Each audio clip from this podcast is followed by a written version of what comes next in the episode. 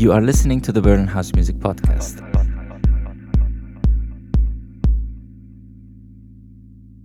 Cool, so my name's Emad, in brackets, from Berlin. I'm actually from Canada, but I'm also not from Canada. It's actually a little confusing where I'm from, so it really doesn't matter. Point is, I live here in Berlin, been here for the last 11 years, moved here when I was 12, went to high school here, and I'm currently studying at the HTW. Um, what else would you like to know? So that's a very interesting thing generally because uh, I think the main reason we connected so well in the first like when we met each other is because of your background and it being so complicated. Yeah, because I remember asking you where you're from and you replied I think that's that's complicated story basically. yeah, that sounds like something I would say. Yeah. And I remember that is exactly what I would say to people when they ask where I'm from. Yeah, Like, hey, I- wait a minute. I think you even told me that I should guess where you were from, which is 100% something that I do to people when they're like, Where are you from? And I'm like, You know, you have three guesses. Go for it. And obviously, they always get them wrong. They always hit me with something like, You're definitely Arab? And I'm like, No. Try again. Then they're like, Are you maybe Latin American? I'm like, Try again. And then they're like, Are you American? And I'm like, Dee dee dee incorrect. So they always get them wrong. And I remember you did the same thing because I did not guess it right either. yes. Yeah, because it's Imad is an, Arab, an Arabic name. Yeah. And uh, my cousin's name is actually Imad. So I was like, hey, wait a minute. Hey, buddy, I think I know that name. exactly. So, okay. You're from Canada. You were born there, basically. Uh, see, that's where it gets complicated. I wasn't born Hey. there. I was born in Austria. Why was I born in Austria? My dad was just there working, coincidentally. So when people get to that, then they're like, okay, so you're Austrian. And I look at the guy and I'm like, no, definitely not. Funny enough, they didn't even give me a passport when I was born there. They're like one of the countries where if your parents aren't from Austria, you're not Austrian. You're whatever your parents are. And my parents at the time were Indian, so they gave me like a like a overseas Indian passport and said, "Have a nice day." Great country. So they basically kind of gave you a visa. Yeah. they said, "Yeah, you know, you're allowed to stay in the country. We don't care if you're born here." Yeah. Yeah, a little a little weird. So both of your parents are from India. Um, yeah, but honestly, when my parents introduce themselves, they don't say they're from India. They say they're from Kashmir. Kashmir is like the, for those who don't know, is like the northern part of India, Yeah. um, between Pakistan and India. It's uh, it's like a state that doesn't actually want to be part of either country, but um, because of some sad history that it's gone through, doesn't actually have a choice. So the state is split in half, and half of it is part of Pakistan, and the other half is Indian. And my parents are from the Indian part, from Srinagar. Okay. So yeah, I, I usually try to explain that because if people look at me, then they say, "But man, for for someone who comes from India, you look mighty, mighty pale." And I look at them and I say, "Thank you. I'm very glad that you have noticed that I'm not." As dark skinned as some people are from India, but Yeah. you know, India's a really big place. Yeah. A lot of people don't seem to know that, but you know, it's okay. They're always learning. True. Well, generally there is a lot of stereotyping, Definitely. but from the other hand, we like to put things in boxes. Yeah, it's a lot easier for the brain. The second Yeah. you label something, it's like, oh, okay. It's the same way when people ask me, like, yo, where are you from? And I'm like, I'm from Canada.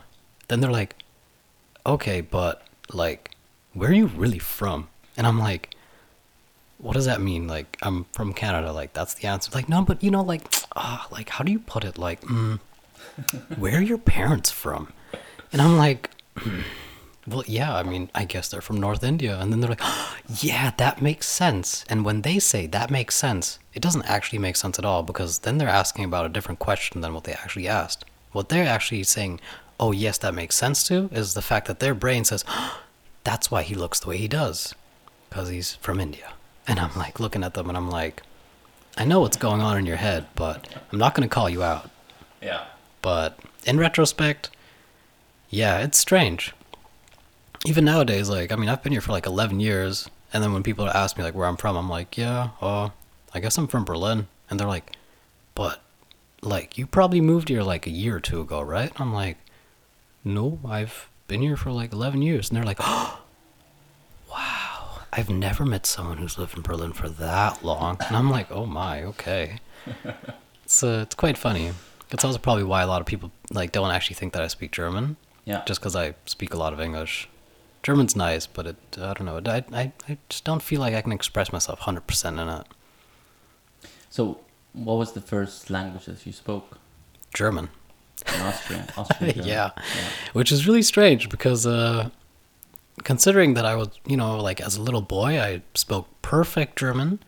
And then uh, we moved to Germany when I was three. I went to like a Catholic kindergarten, preschool kind of thing, which is also really strange because I was the only colored boy there. And uh, yeah, those were where my first racist uh, experiences came from, but that's a different story. Then after that, we moved to Dubai, Yes. where my dad got a job uh, working for their sheikh um, for his. Uh, it was kind of like uh, he was like a veterinarian back then, so he worked there. That's actually where I started to learn English.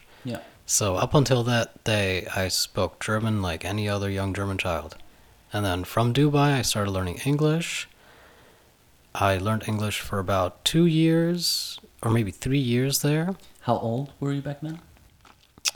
I must have been between four, five, and six. I was there. Okay. And then we moved to Canada, where I was then in third grade until the end of seventh grade, and that's where I actually learned English like 100% and got it together. And that's also where I actually forgot to speak German. Although I did go to German school every every Saturday, maybe for like two or three hours. I really didn't like it. But um, yeah, then after that in seventh grade, my dad said, "Hey, instead of going to high school there, why don't we all go back to Germany?" And here we are. Cool.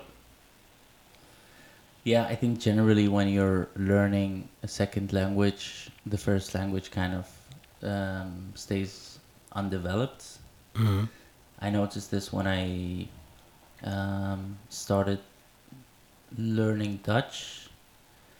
My English just stayed the same basically, whereas my English level beforehand seems to be seemed to be better than after learning Dutch hmm because somehow I think your brain just wires into locks into the that new language that you're trying to get in your mind. hmm Definitely. Also, the fact that you don't practice that other language as much also causes it. Because I mean, I mean, sure, I spoke German to my parents in Canada, but the amount of English that I spoke on top of that completely canceled it out. Sometimes I hear myself talking and I and I hear the mistake that I'm making, but I don't know how to fix it. Yeah. Just because it's something that you learn in maybe like elementary school, and you know, if you don't learn it then, when are you gonna learn it? True. But I've been getting by. You know, when you hear me speak German, you basically think that I'm German until five sentences later I say like, "How do you say this word in German?" And then they're like, "Oh, you're definitely not a mother tongue German Yeah. speaker." And I'm like, "You got me." Well, officially you are. Officially, I am, Yeah. but also if someone asked me what's your mother tongue, I'd say English definitely. Yeah. So it's uh, yeah, it's a bit strange, but you know, it's just how it is. Yeah, it's funny. I have the same basically. I went to like last year. Oh no, this year. Yeah, I think January, February. I went to German school. To you know Brush up on your German, huh? exactly. How did that go? But I was born in Germany and lived the first seven years here, anyways. But it was good. But I was the only, literally, I was the only German at German school. Mm. People kind of looked at me like, "Hey, this dude must be a bit stupido." I mean, someone's just trying to get their German on point. I mean, yeah. But it is weird, you know. You go if you would go to another country to learn a language, and then you would see a native from there learning the language. Yeah. Like, wait a minute. And you're like, shouldn't you be really good at German? And then they're like, eh, not really. Exactly. In which language do you communicate to your parents? Mm, nowadays, it's a mix between German and English. Okay. And they sometimes speak to me in Kashmiri, which is like the language that they speak in Kashmir. Yeah. Although it's kind of dying out, I have to say, because the majority of the kids there, they, I mean, when you turn your TV on, you hear everything in Hindi or Urdu, which are essentially the same language, but one is spoken more in India and the other one's spoken more in Pakistan, Yeah. with really subtle differences, maybe just like how they. I think Hindi is written in a different uh, script, and Urdu is written in the Arabic script. Yeah. That's like maybe the main difference, but otherwise you can understand each other quite well. Okay. And that's kind of why the people in Kashmir don't really speak it as much. Well, that's a shame. you Yeah. know.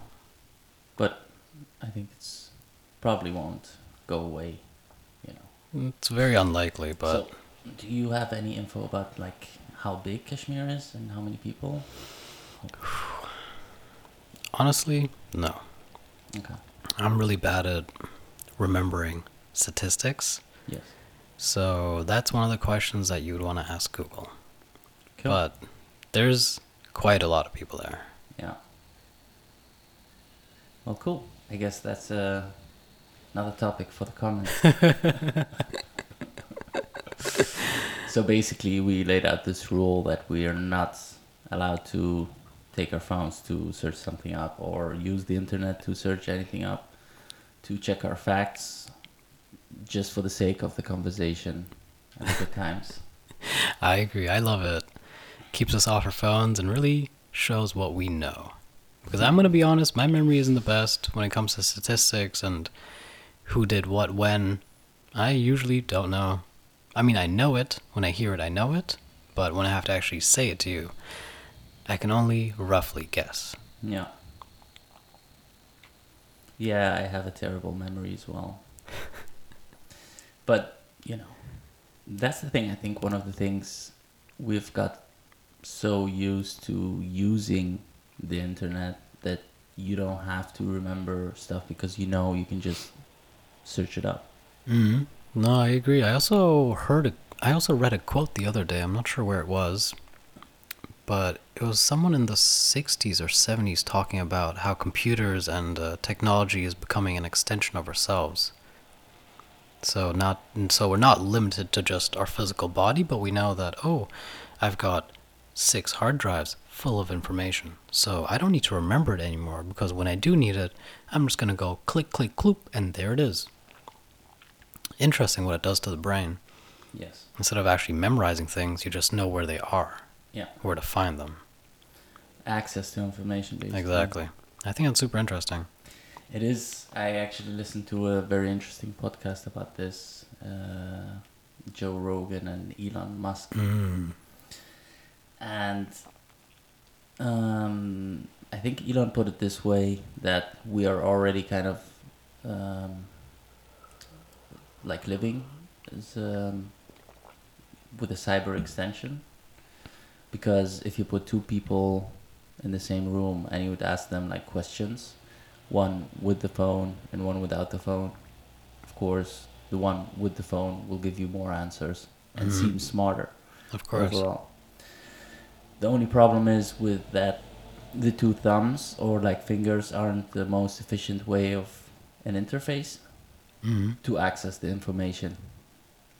And that's kind of why he's working on Neuralink Yeah, of course. I mean, to just, you know, integrate it in a different way. So Yeah. it's an interface problem. yeah. Solves it completely. All you gotta do is think about it, search it in your little neural network of a hard drive, and there it is. Yep. Oh gosh. Yeah, I see that coming. Yes. Definitely. Just make it all easier for us. Yeah. Who needs a phone anymore? I have it built into my eye. Yeah. I, I, I think that's the future though. Mm. Because if you look at it in a way, like PayPal is also one of Elon's creations, and how much is used, Mhm. especially now. Yeah, You know, online payments, online payments. I agree. Christmas gifts. Quarantine. I agree. Um, I think uh, the future is gonna be a thing, for sure. Definitely. So, I want to go a bit to the club vibes because that's how we chill the most before the Corona thing happened. So the last time we saw each other was probably when you gave me the gift, right? As in hmm the That was the 25th of February, 2020. I'm just gonna grab it right here. So.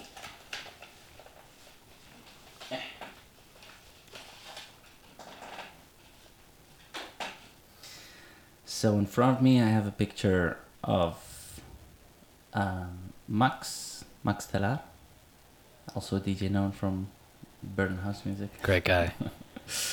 um, and Quadraki. Am I saying it right? Interestingly enough, I used to always think their name was Quadra Key. Quadraki. It's it makes more sense. I mean, that's how I used to read it, but I don't think I've ever heard anyone say it before, so I'm not sure how you're supposed to say it. Okay.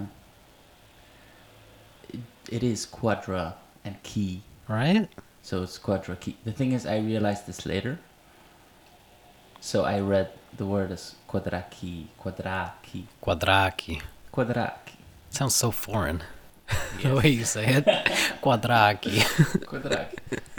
um, yeah, it's Tanya and Kero from Two Man Records, and myself also in the picture.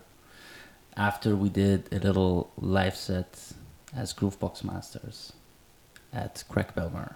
yeah, shout out Crack Bellmer. Shout out Crack Bellmer. So yeah, the 25th of February, 2020. hmm It's the last time we saw each other. A good 10 months ago. My god. Yes. So, what have you been up to since then? A lot, but also it seems like not so much. I mean, I'm still at university, so I've been having a lot to do with that. Yes.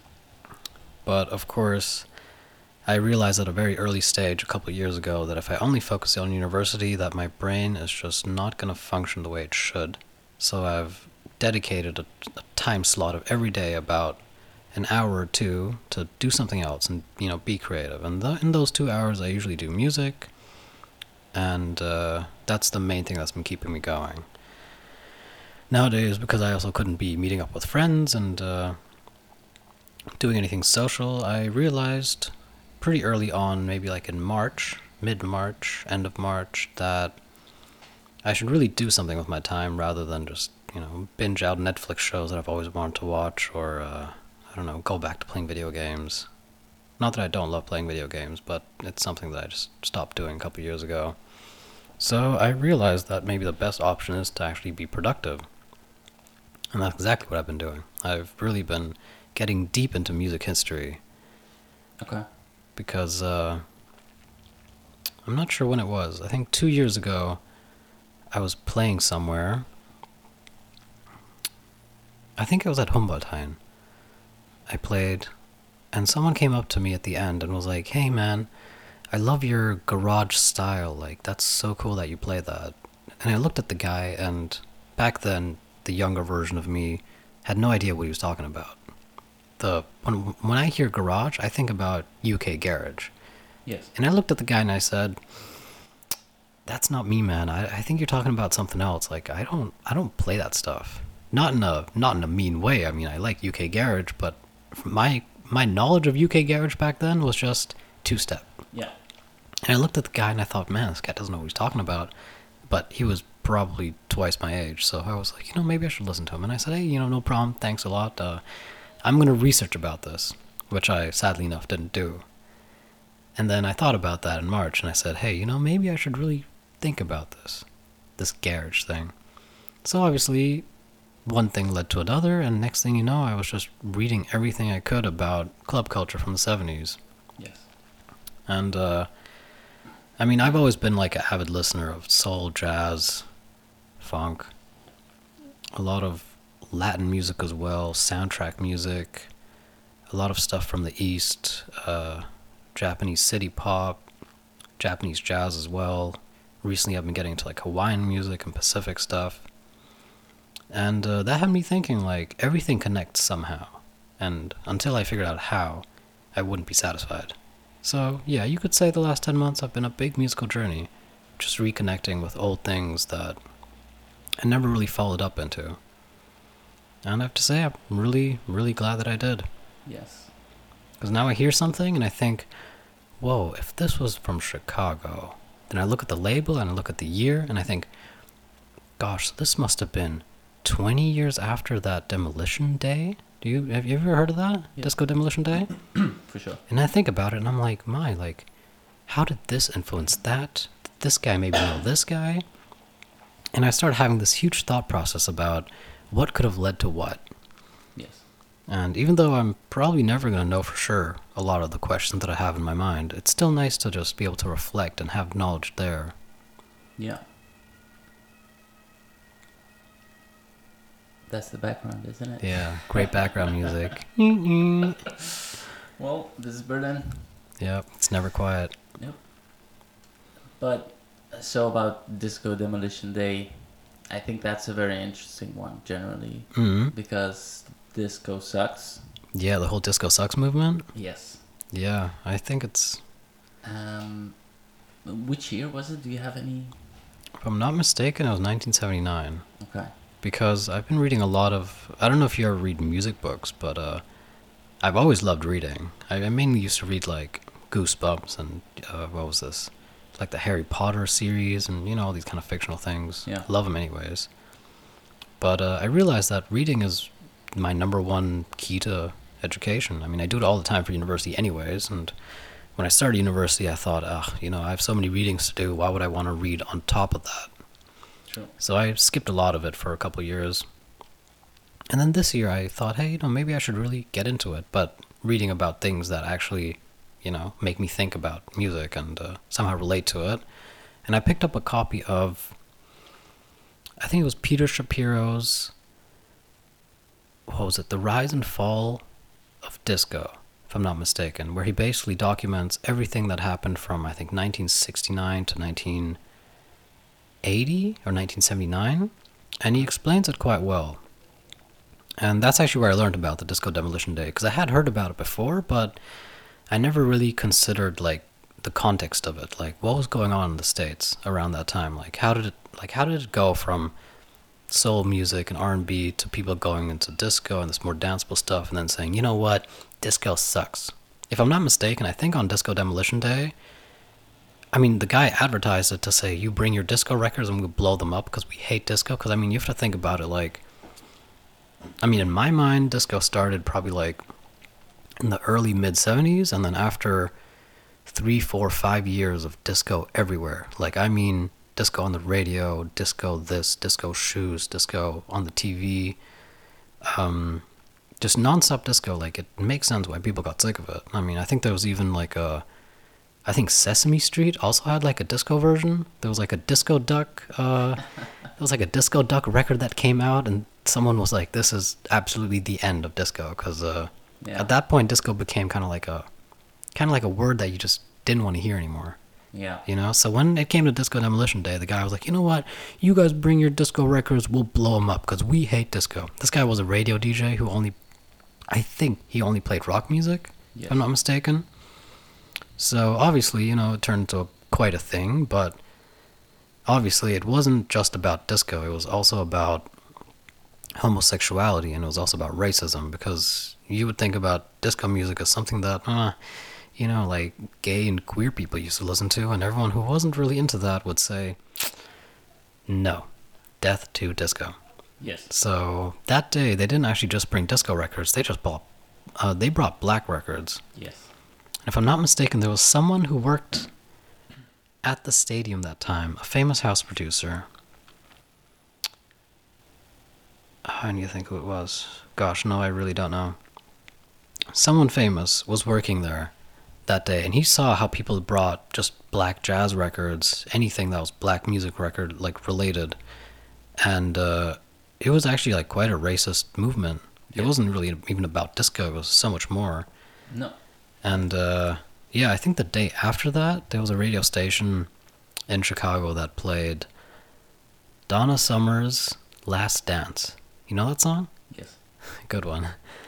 They played that on the radio for 12 hours straight. Or maybe it was 24 hours. I think it was 24 hours. They played the same song through and through and through.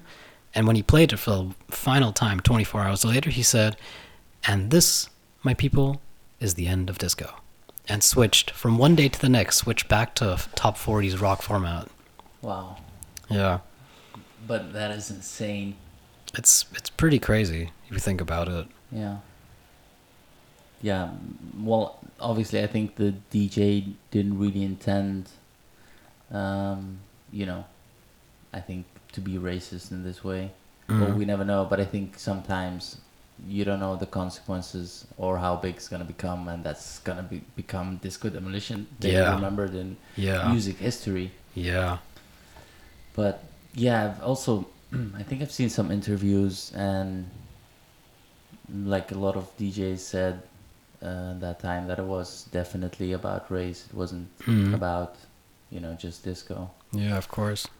But that is sad. But it is. I'm really happy, you know, to see that disco is all back. That's yeah, disco is still bumping and alive. Yeah, Still being played, still being danced to. And I think now, even more than before, because of Corona. hmm Because people are more into the house parties, the clubs are closed, so everybody's looking for some disco, basically. Yeah. Because I don't, you know, like the speakers usually at a house party don't really sound as well. Yeah, they don't really transmit techno. bass, really. Yeah. Exactly. I mean, so you can listen to techno and I'm sure, and it'll just sound like. pss, pss, pss. Exactly. I mean, it doesn't satisfy me for sure, yeah. but. But that's why I think also mostly at, at the after parties, one point's all disco, you know. Mm, So there was, I think, an article which I didn't read. A friend read, told me about. That's okay. Word to mouth. Yeah, about the basically rebirth of disco um, because of the current Corona situation. Huh, interesting. Yeah, If you find it, do do send it to me. I'd be keen to read. I will. I'll ask the friend for you. The friend. hey, this is my guy. He knows. Uh, oh, it's a she. Oh, well, she She knows. knows.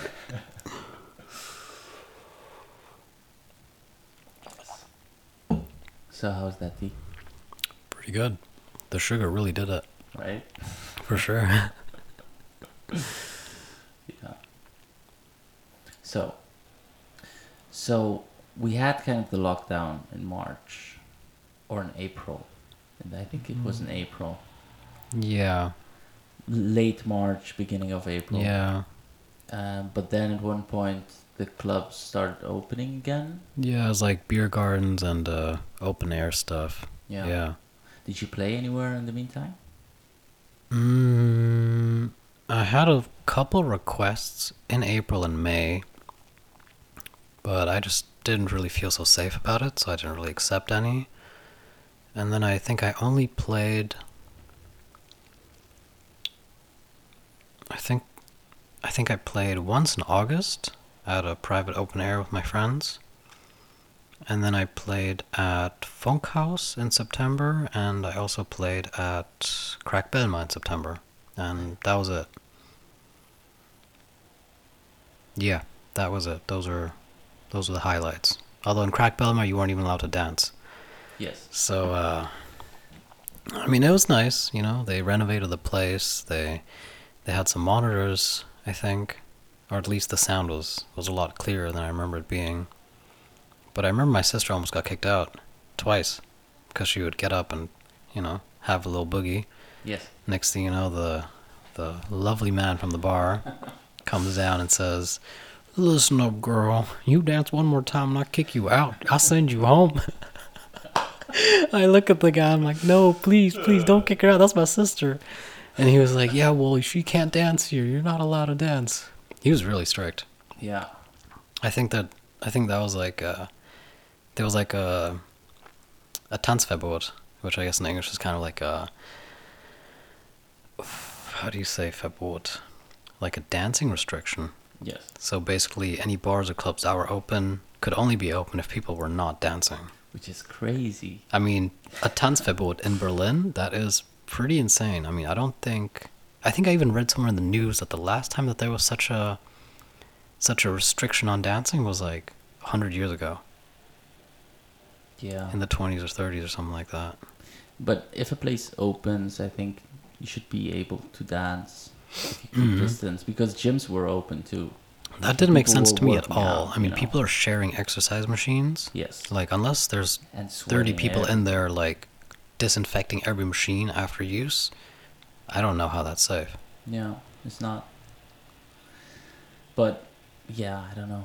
The thing is, I think generally with all the regulations is more, um, the government needs to take some kind of action, regardless if it's approved or let's say if it actually works. But they want to show the people that they know what they're doing, Mm, and people need to follow. Because people are afraid, people want to have information, and people just want to do something about it. So I Mhm. think that's why governments then just make decisions with the best information that they can get at that time, and then just you know tell people to wear masks, but not necessarily masks, just you know to cover Yeah. your nose and, and mouth Keep distance. keep distance. But yeah, it is a crazy sh- situation. Generally, we've never, well, in our lifetime, we've Mhm. never dealt with it. Yeah, that's true. That's true. So, what do you think about how 21 is gonna look? Mm, well, I mean, in an ideal world, there will be a lot of reflection in the next month, or at least there should have been a lot of reflection, you know, from the start of quarantine till now. And uh, I would hope that next year, you know, a lot of changes are going to be implemented. But uh, we're never going to know. I mean, there's been a lot of stuff going on this year, not just with uh, quarantine, but also with dealing with racism, dealing with like sexual assault. I don't know if you've been paying attention with like Derrick May and uh, oh, who was the other guy?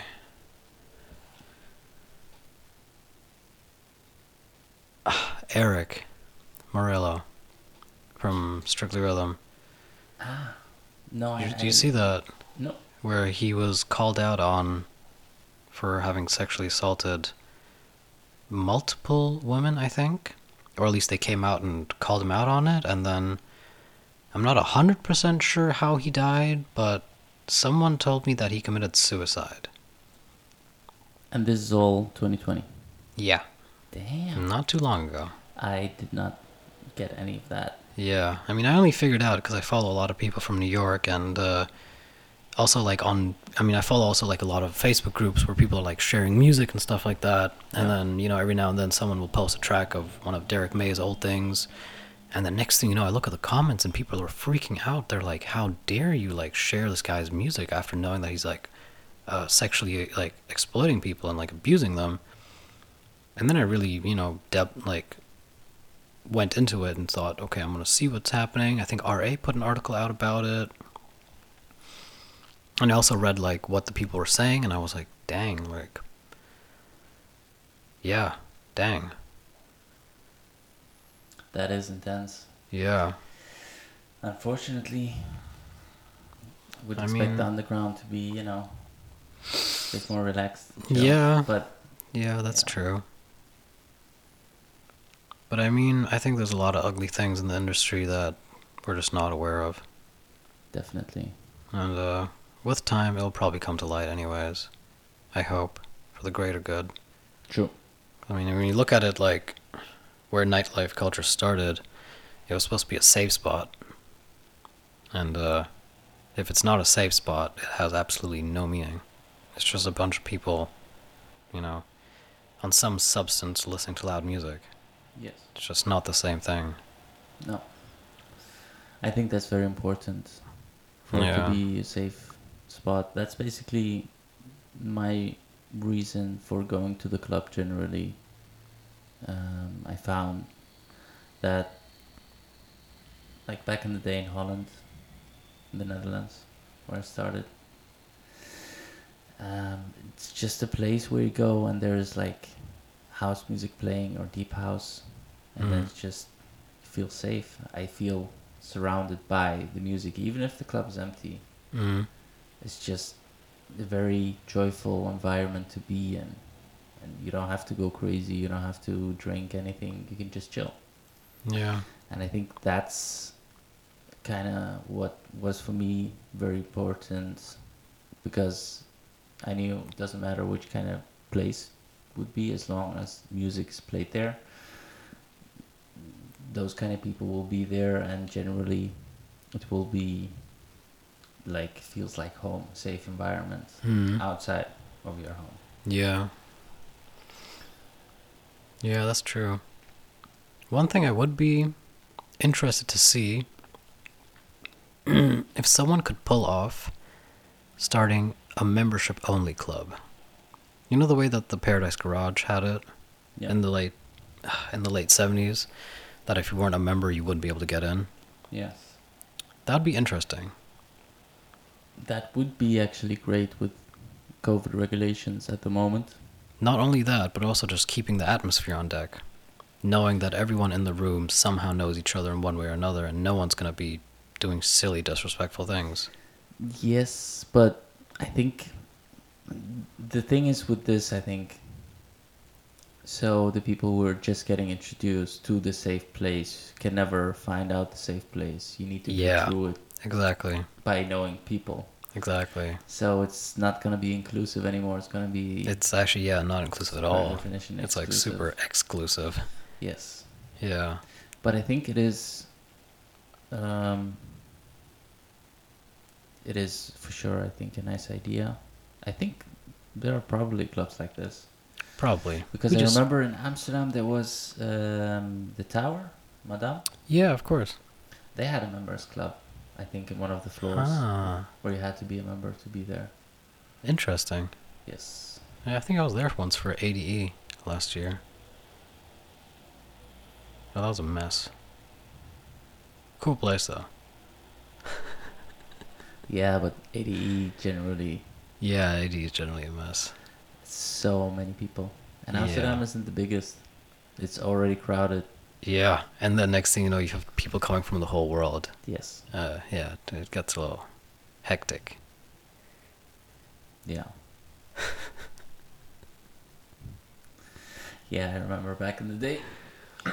Once upon a time. Yeah, I think I went to two or three ADEs. And by the third one, it was so packed. I couldn't move, I couldn't dance. Uh, Energy was yeah, it's a little tricky, huh? bad. So I left and I was angry basically at the DJs, let's say the headliners, the organization, Yeah, because you're organizing events for people to have a good time, of course, to enjoy the music, to be able to dance. That's Yeah. number one. yeah, You're a nightclub, but to let so many people in that you can't even. You can't do anything. You just feel like a sardine in a tin. Yes. Just you know, everyone's huddled together. You barely hear the music. There's just people screaming around you. Uh, So yeah, I think 30 minutes in and left. uh, damn. The tickets aren't, you know, too cheap either. No, of course not. Everything goes up that week. Yeah. So then I decided, it's like, okay, um, when I'm gonna do events, I'm gonna promise myself to always let space for the dancer. Mm. That's the most important thing. People should be allowed to dance. Should Yeah, be able course. to dance. I mean, that's the whole point. Yes. I mean, I've gone to too many parties where, sure, the music's great and the energy can be fine too, but if there's no room for me to really let loose, what's the point? yeah. I mean, you want me to sit down? I'll happily sit down in that case. Because, you know, you're just, you're literally just standing. Yes. And I don't come to clubs to just stand. I'm there to No. dance. I'm there to sweat. So, yeah. I think about that a lot. And I've also been thinking about phones a lot. Like phones in nightclubs. What do you mean? Like, I've been to way too many parties where I look around on the dance floor and maybe like 25, 30% of the population is there with like a screen lit onto their face. Yes. So they're either texting or, I don't know, scrolling on something or trying to send people videos of what they're doing. But they're actually not in the moment. I don't think they could give less of a shit about where they were. And that's always kind of bugged me. Because at that point, it's like, if you really just wanted to come to the club to take a picture, why don't you just go somewhere else? You know? Yes. It's always been something that I've been like really like about. Well, I kind of do look at it from like two uh, perspectives. As in, from the one hand, it is, if it is your safe space and your home, you're kind of allowed to do whatever the fuck you want. Right? I I guess I kind of see that. So you're just kind of chilling, moving, grooving to the music, and you're sending like maybe your friend a text like, "Hey, this is really nice," or you maybe even finishing something up from work kind of thing. Yeah. But you want to be in the club to listen Yeah. to that DJ. But from the other hand, for the best experience, of course, to be fully immersed in music and not to have any kind of distraction um, from your phone. And I think you see that the type of person, you know, the type of person that's really just creating moments to share a story on Instagram or, um, yeah, just capture Yeah. not an actual moment, but a Just fake moment. illusion of it. Exactly, because then back, like after they finish filming, that 15 seconds, they're on Yeah. their phone and they stay there. Yeah. And you have the other people who would actually enjoy it the whole time, and then to capture maybe a moment of it, Hmm. you pull out to make a picture and then put it back. Yeah. You can share it later. True. That is true. But I get annoyed too. But this, this that's why I like the. um, I think the Berlin vibe of clubbing with no pictures Mm. with flash and Yeah, I think it's pretty essential. yeah I mean, Flash in the club, anyways. It's it's quite a mood killer. yes I mean, not also just you know looking at it from the perspective of whoever's playing, and you know they're playing their stuff, and they look up and they just keep getting flashed at. I mean, that's gotta be horrible. yeah I mean, I've experienced it, and I don't ever like that. I think on multiple occasions I've actually gone up to people and been like, "Listen up, you do that one more time, and I'm gonna make sure you go home." And these poor girls were like, "Oh, I'm so sorry," and I'm like, "It's okay, honey, but there's a really big sticker right there that says no phones, no pho- uh, no photos. yes Could you not just please look at it?" yeah Funny enough, like I think their picture probably had a no pho- no, no photo image in the photo. well but that's the thing people like to make those kind of Just love being rebels, right? yes Oh my god. like lighting up a cigarette in front of the no smoking Yeah. well, that's not much of a thing here in clubs, eh? In Holland, I remember I've I've had multiple experiences of very, I swear to God, hundred percent accidental. Just you know, thinking that I'm in Berlin, you know, lighting up a little thing, and then almost being dragged out. And I look at the guy, and I'm like, but but sir, why? I'm I'm, I'm, I'm just chilling, you know. And the guy's like looking through my pockets and everything. And he's like, why? And I'm like, why what? And he's like, no smoke. And I'm like, all right, you guys have you guys have designated smoking corners. I always try, you know. I always plead with him. yes I'm sorry, sir. I'm from Berlin. You know, I just I, I have to smoke here. I can't smoke back there because I don't hear the music.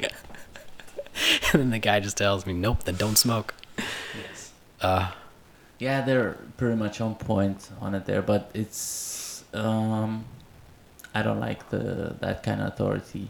mm, It's very different when it comes to partying vibe, um, because you have the authority there. Like the security is very visible in the club, yeah, and you know they're gonna fuck you up if you. they're not even trying to hide. They will No. stare you down and be like, "What Yes. are you doing there?" behave. You doing something suspicious? Cause I don't like it. Exactly. Yeah, yeah, I wasn't that into it. Yeah, and the same is uh, the same thing goes for the streets. Um, when I used to live there, it's like a lot of police, police on horses. Mm. So it's the vibe of the cities in the night, like in the club areas. It's very intense, you know. Mm. There's a lot of aggression in there, and there's a lot of like power. Um, let's say police showing power, basically, Yeah. and people rebelling against it. What I like about Berlin is you don't actually see, you don't recognize the people, like the security people Mm. and it's more of a okay the bar people uh, the bar staff you know they look out for everyone Yeah. something happens they just call the dude and he kicks you out Yeah. and if you go out there's also not much police going on but the Mhm. people from the club will tell you to be quiet for the neighborhood Yeah, of course. and i think then it's kind of you don't have anything to rebel against hmm so you don't really need or feel the need to break stuff or get into a fight or that kind of thing. Yeah. plus it used to be you know 24/7 open hmm for any kind of need whatever you're into Yeah. Which it isn't anymore Yeah, that's true. It's funny what you mentioned about leaving the club and, you know, seeing police. I remember I was in Nuremberg last summer, sometime in August, and I remember the friends that I was with, they were telling me that if I had something with me, I should really try to hide it. And I looked at her and I said, What do you mean? Like, going to a club, like, well, what am I supposed to hide? She's like, You know, if you, if you have things, like, don't put them in your pockets, put them in your socks. And I looked at her like, what do you mean? Are they gonna like airport screen me or what? And she was like, basically, this is Bayern. Well, Bavaria in English, you would say. wow They were a little intense, and I mean, she was she, she wasn't wrong. Like they really checked every single nook and cranny of my pants, my sweater, every pocket in my fanny pack. so they checked you They took me apart just for checking just on the way in.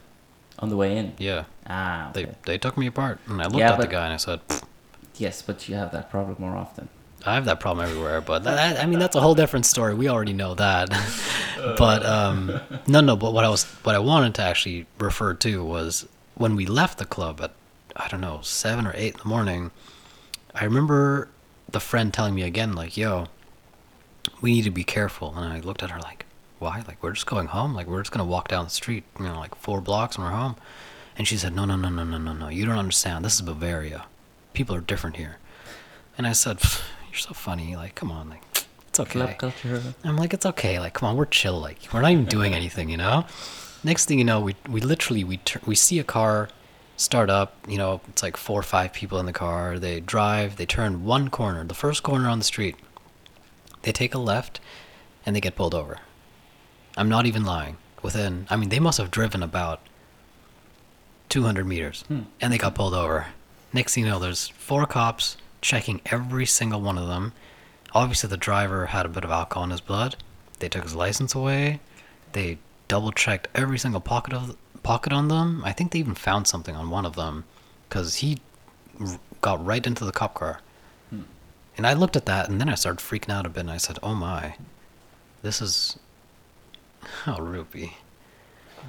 I looked at it. I like I looked at it, and I was like, "My, like, how do you guys enjoy nightlife here? If this is what happens the second you get out?" yeah And she said, "Yeah, this is why a lot of us don't actually party here. We actually go somewhere else." so they just took you to the tourist part No, I mean it was probably the best nightclub there was in Nuremberg. okay To be honest, I think it was called uh, Rakete. Die Yeah, it had um had three floors and it was connected to another club in the back, but I didn't actually go there because I don't remember. I think it was something very tech housey playing, and that's not really my taste. So I just stayed on like this kind of not really techno, but not really house either, like kind of somewhere in the middle. okay It's like dark floor. I was quite into it. Nice selection too. Yeah, that was interesting. Nightlife in Bavaria. yes we have a cat in the room A visitor. Wow, look at him. So good at balancing. He is.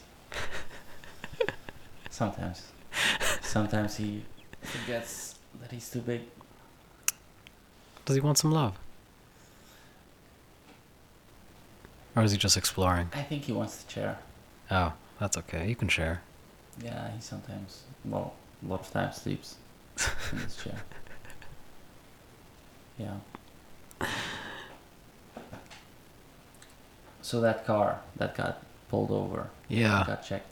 I think for sure it's like normal, and I think it's also It's a good thing totally to check, normal. to check people for alcohol, especially the people who are driving. hmm But for the people who aren't driving, are they even allowed to check? I mean, I'm not 100% sure, but from Bavarian law, I assume that it's probably no problem. Because they took everyone apart. Yeah. If it was just like, oh, we're just checking the driver, like, I would have been like, okay, whatever, but I'm pretty sure they checked all of them. Because it wasn't just your average two cop situation, there was four of them. Yeah. So yeah, I thought that was pretty interesting. And I saw another incident like when like 10 minutes later we walked down the road and we saw another person get pulled over Yes. and we were like, "Whoa." And she's like, "I told you, Bavaria." and I was like, "Oh gosh, okay." Yeah. Yeah. I don't think I'm ever going to go there again. Nothing against the club, but that kind of atmosphere is is not for me. Yeah, and that's the thing. It's intense. It's too It's much. way too it's intense. like you're doing something wrong or about to do something wrong, whereas you're just going to the club to listen to some music, to let go of the daily life, you know. Yeah. And just chill. Yeah. But once this power showman, like showing of power, Mhm. is present, then there is like fear and like a little rebel Yeah. kind of feeling that grows. Yeah, that's true. and that's yeah i love it when it's just like super chilled that's what i like for example about like Humboldthain like the door you can't really see so there is no Mhm. atmosphere around there at all it's just like a, another street Yeah. then all of a sudden you walk in and you are inside Yeah. so it's yeah it's not a street filled with this tension you know Mhm. you have this tension more at like uh, around the area at Warsaw. Yeah, at Warsaw everywhere. yeah Also understandable though. There's a lot of stuff going on. I mean, if they didn't police it, I don't know what kind of stuff would happen there. true So yeah Hmm. I'm gonna have to break it up just real quick all good. There we are. we're back so we're just getting uh, into a little bit of a chat about sound systems Yeah, Yusuf, why don't you tell everyone what you used to do?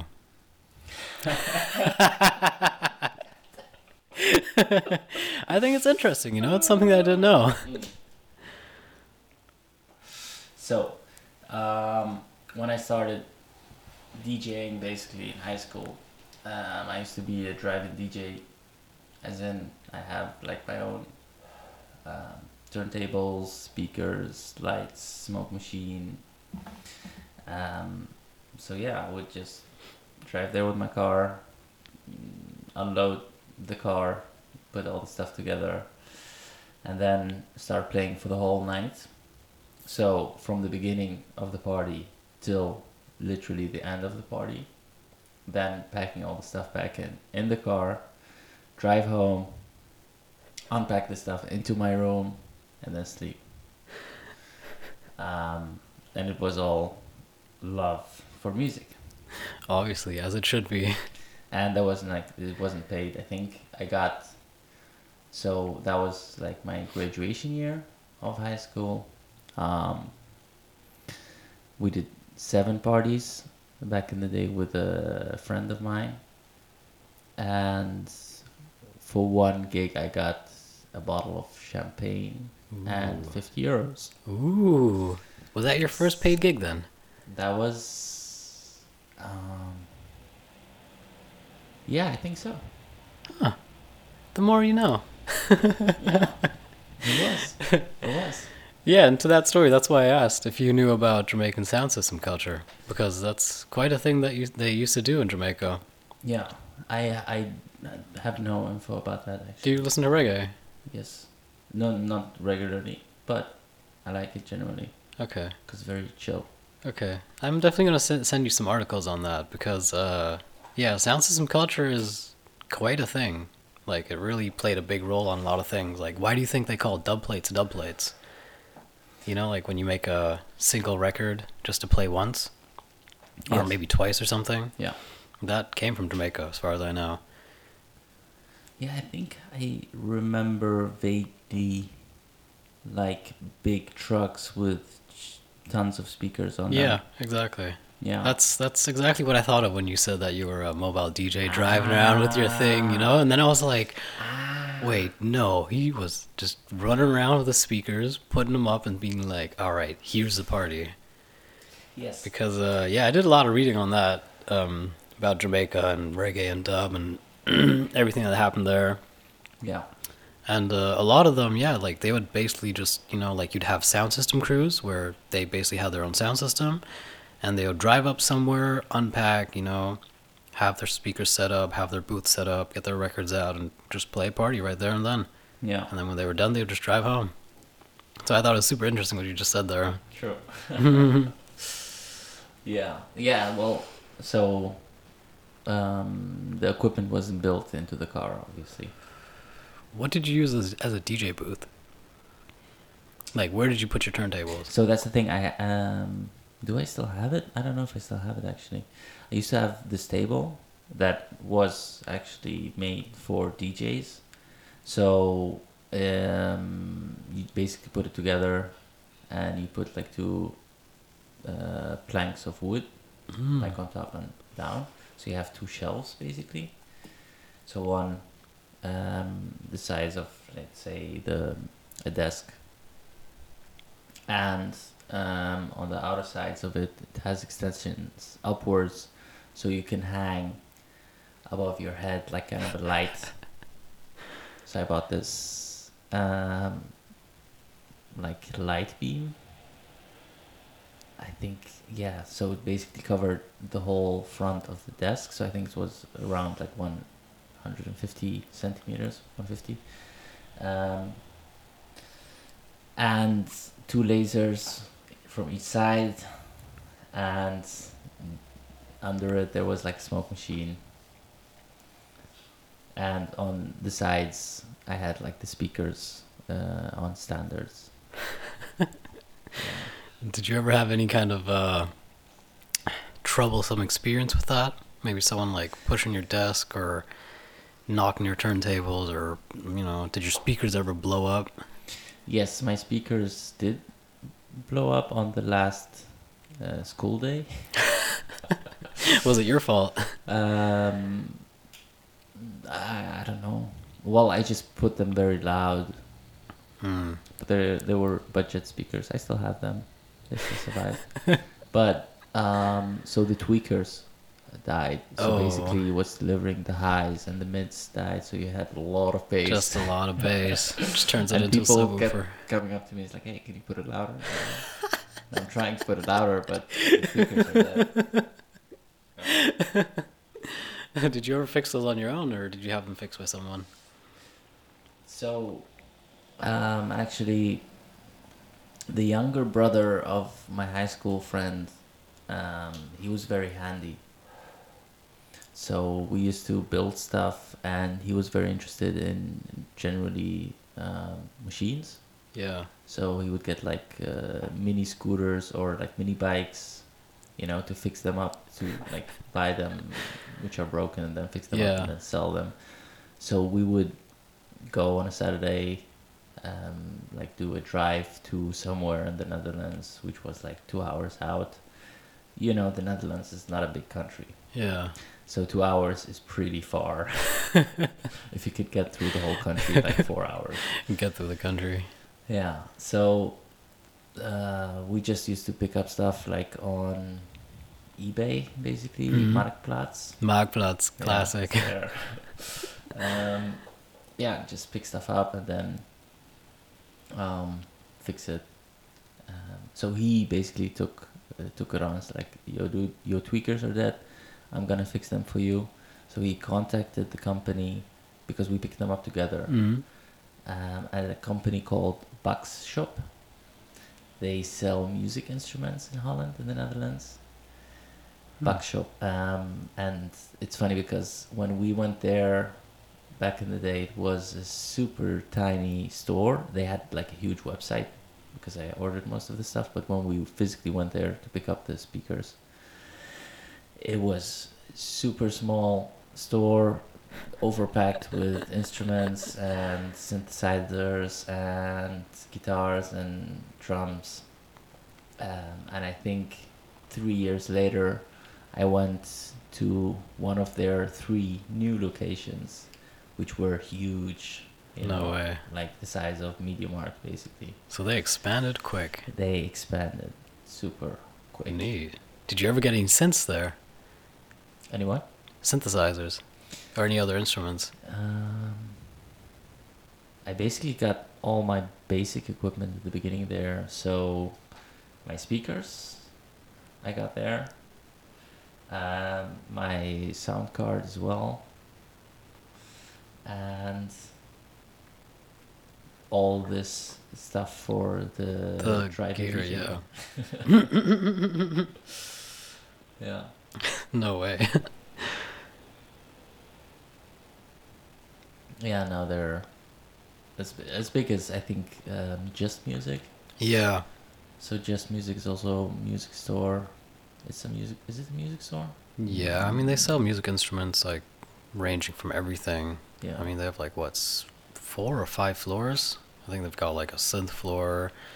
They've got a bunch of modulars in there too. They can even let you. I think I remember I went there once, and because as a child I used to play the trumpet in uh, elementary school. It was actually where, I mean, Canada. I, one thing that I really loved about it, on top of the people being really nice, and there being snow in winter, was the fact that in third grade they force you to play an instrument. And in third grade, the first instrument for everyone was a recorder, which is kind of like a, you you know, do you know what I'm talking about? These little like, it's a wind instrument that's kind of like a flute but made out of plastic and held like vertically down. Okay. And you basically had to like learn, I think, like two or three songs in that in third grade, and you learn how to read music there. And then in fourth grade, um, they said, okay, guys, so this is what an orchestra looks like. Does everybody know what instrument is what? And everybody asked questions. What's that? Oh, and what's that? Uh huh. Okay, and what's that? And what does he do? What does he do? And then after that, they're like, okay, so everyone's like, I'm gonna get the instrument out, play it for you, kind of like demo it to the students. And if you like it, remember it, or just put your hand up, and you can learn how to play that instrument. I mean, this this music teacher we had, he was a really cool guy, Mr. Meebor. Shout out to him.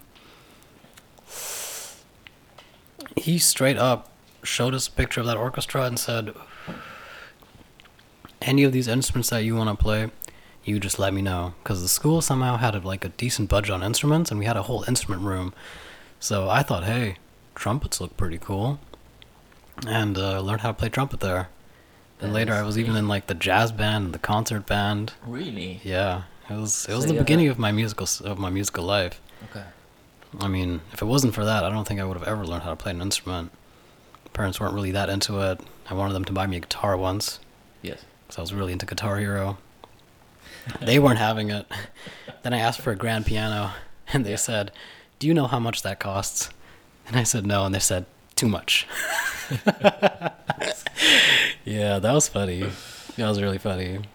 But yeah, coming back to uh, to to just music, I like when I went there and I saw the trumpets, and I was like, "Whoa!" And one of the guys working there looked at me and said, "Would you like to try that?" And I looked at him and I said, "What can I like? How? Like they're so loud. Like there's no way you can you know let me play an instrument." here." And he said, "No, no. Look at those little cabins on the side. You can just take one. I'll give you a mouthpiece, clean it out for you.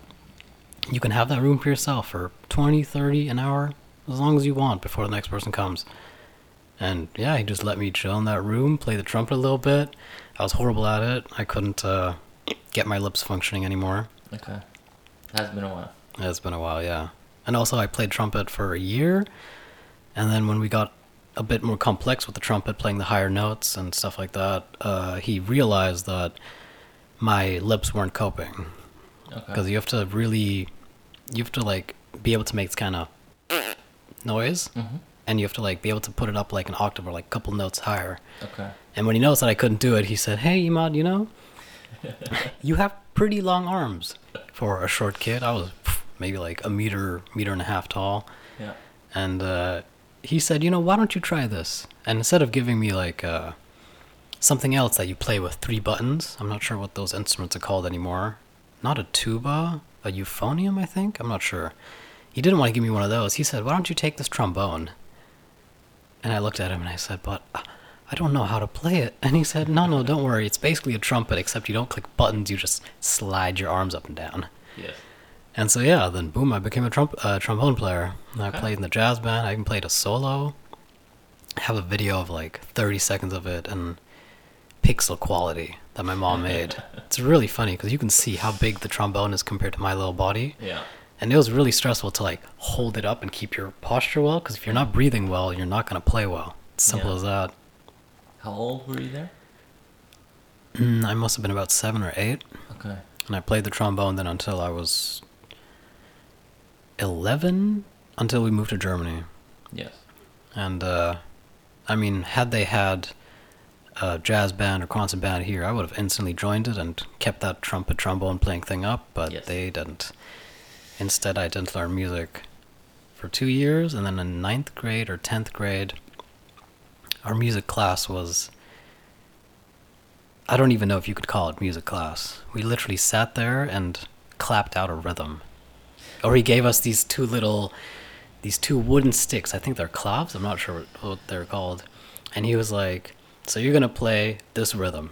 And the test of the final test of that, like half year, was to play this kind of click, click, click, click, click, click, click, click. it was so funny. And I thought about it, and I was like, "Oh my, I guess I'm just never gonna play an instrument again." Yeah. I was heartbroken, Oh. but that's just how it was. Well, but I, mm. yeah. I mean, I think there was even a month where we were trying to learn how to play guitar. And I remember the teacher put us through something really strange. She wanted us to play. Oh gosh, I don't remember what it was. It was something very poppy that was really popular at the time. And he had somehow transcribed it into guitar. Like, I don't know, he put like three or four chords in. And he said, For your final exam, you have to play this little guitar piece of a song that the majority of the boys hated. The girls were into it, but I mean, that didn't really matter, anyways. And then he said, if you want to get a really good grade, you can play the guitar and sing the song at the same time. Ooh. Obviously, I did not do the latter. I just played the couple chords that I had and called it a day. Yeah. But yeah, there wasn't much of an emphasis on music there. Maybe it just was because the school didn't have budget, but it just didn't seem like a priority at all. Yeah. And I mean, from what I've heard, I've had friends who went to the Heinz Gymna- Gymnasium, which was like a five minute walk from where my old school was in Kastanienallee. And uh, they were like a music and art school, but also like just a normal public school kind of thing. And I'm pretty sure everyone had to play at least two instruments and learn how to sing, or at least the basics. Okay. I thought that was super interesting. Yeah. And they were also like really into languages. Like, I mean, I had French in Canada, and that was amazing because in Canada, I mean, it's a second language, and they really teach it with passion. Yeah. And uh, I remember we always used to like watch these crazy little uh, TV show with like a talking pineapple, and that's how we learned French. And I loved it. I was like, wow, I want to do French my whole life long. You know, like way. And uh, I'd always dreamt of going to France, and then I came Right. here, and I was like, oh my. I guess I'm gonna have to continue French. You know, like they forced me to. They didn't give me an option. They said, "Well, if you've had French before, you do French here too." Okay. and it was the most unenjoyable thing I'd ever done. I mean, at the same time, I was also learning German, but I was on the lowest level of German, so those classes were completely fine because the teachers didn't really care much. But in French, this lady really, she really took the German approach to teaching. There was nothing about, we didn't watch any kind of movies, we didn't watch cartoons, we didn't listen to music. It was literally just, here's a text, do the grammatical questions, put your hand up if you know, put your hand up if you don't know, and go home. Okay. And that was French for three years, where I have to say I completely lost my motivation to learn it. Didn't see any point anymore, and uh, just didn't do it. I understand. I think teachers make huge difference generally in your motivation to attend a class and, and how well you do with the final test. Because I have had teachers which are just genuinely nice people and want the best for you individually also and they see how you improve and they basically go out of their way to make sure that you get the opportunities that let's say your individual uh, level. Is Mhm. up to. Um, but also make it make the class more interesting. But i think this comes down to personalities and what kind of person you are um, and why you're doing it in the first place. So maybe if teaching wasn't your first choice um, but it's more of a settling in kind of job then you would still do the job correctly but maybe there's not as much passion in it and I'm Mhm. not saying if that's not your first choice, of course, you know, that's like, but generally, I think if you have a passion for you, the job that you're doing, you're gonna excel at it, and that energy basically gets Mhm. transferred to the Definitely students, gets transferred. and then they started, they start to see the good things about it, even if it's not, let's say, the greatest school or the greatest city or the greatest future perspective, but Mhm. you still think like, oh, okay, this is cool. No, I want to be here. Yeah, no, I definitely agree with that. I mean, funny enough, this teacher who I had for French, she taught that French class for three years, and then when the principal um, said that he was leaving, she jumped at it. And next thing you know, she stopped teaching French, let someone else do it, and became school principal. No. there you go. Funny enough, right? yes. Yeah. Oh, that lady. Yeah, but I also have I've had teachers or one teacher, um, and she basically brought a lot of her personal uh, struggles into the classroom. So she would not come as let's say a neutral or a positive force or energy into the classroom. She would come already loaded with negativity Mm. and waiting for a chance to just you know blow off some steam. Yeah. Um, and I think that's, um, yeah, that's not a good way of motivating the students to attend the class and excel at your class, which actually would make you a better teacher, would give you a positivity back. hmm But I think some people just get stuck in spirals. Yeah. Yeah, I see that. and I never um, accepted it uh, generally when I feel that the authority that people have authority over you and they still have the responsibility if and if they misuse um, or like use their authority and power in a way that's not justifiable to me then I'm like hey wait a minute. You're not fulfilling your responsibilities so you better check yourself. Check yourself. yes and that's the thing. I think that's also a thing that not a lot of teachers are used to so there is kind of this intimidation level. But i think if you're a teacher you should be one with your students so you would be Mhm. open for critique and open for improvement. Hmm so yeah i think teachers are like so like very important generally to society and to future generations. Hmm you know Yeah, they can really spark a candle in you. yes And you know that candle can stay burning, or it can be very dim and uh, burn out quick. yes And then, you know, so much for that. I mean, luckily for me, I also had a really nice English teacher who really, she did she gave us a lot to read. I mean, I'm not sure what the average is that a kid has to read in eighth grade, but I felt like we were reading a book a month, and we had to present on it and then analyze it. But she just had so, so much fun with it that it didn't seem like a chore anymore. You know, like I wasn't the biggest reader, I guess you could say, in my childhood, but then when it came to like fourth, fifth grade, and people giving us books to read and saying, okay, so once you've read this, I want you to focus on this exact theme or motive in the book and just think about it and answer these questions. I used to just do it because, you know, you had to do it. But then when I really started thinking about things, I think it really came to me when I read Lord of the Flies. I don't know if you ever read that, but it's like a classic, like North American book that people teach to, I don't know, eighth or ninth graders and then have them like analyze themes of it because it's like a story about these boys that I think they're stuck on an island and they don't have any like authority figures, right? Because there's no adults there. Like I think the the captain and someone else like they died in the crash or something, and then it's just like a bunch of children left alone on island Okay.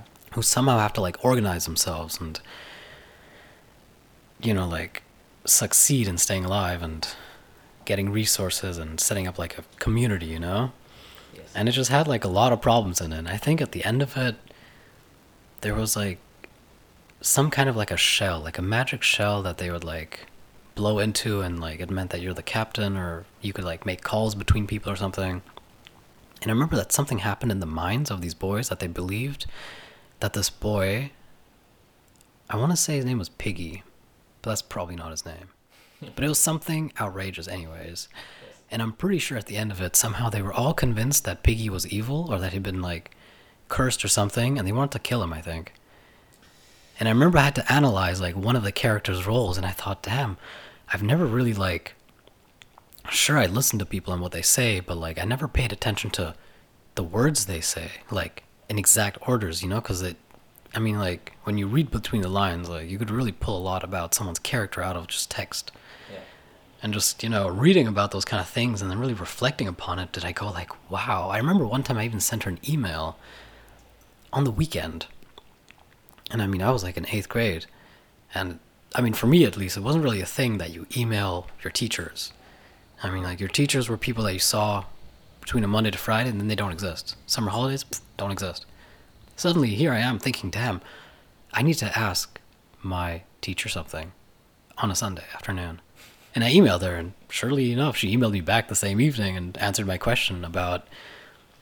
I think I asked her like what metaphors are Yeah. and like how are they used, and she sent me like a bunch of text explaining them, and then uh, yeah, that's how I understood what a metaphor was, and I was mind blown. And like to this day, it's still there, you know. Like anytime that I feel like I can say something in a artsier way, you know, like with different words than you'd usually put them, just to like make you think about it a bit more. I go for it. That's all her fault.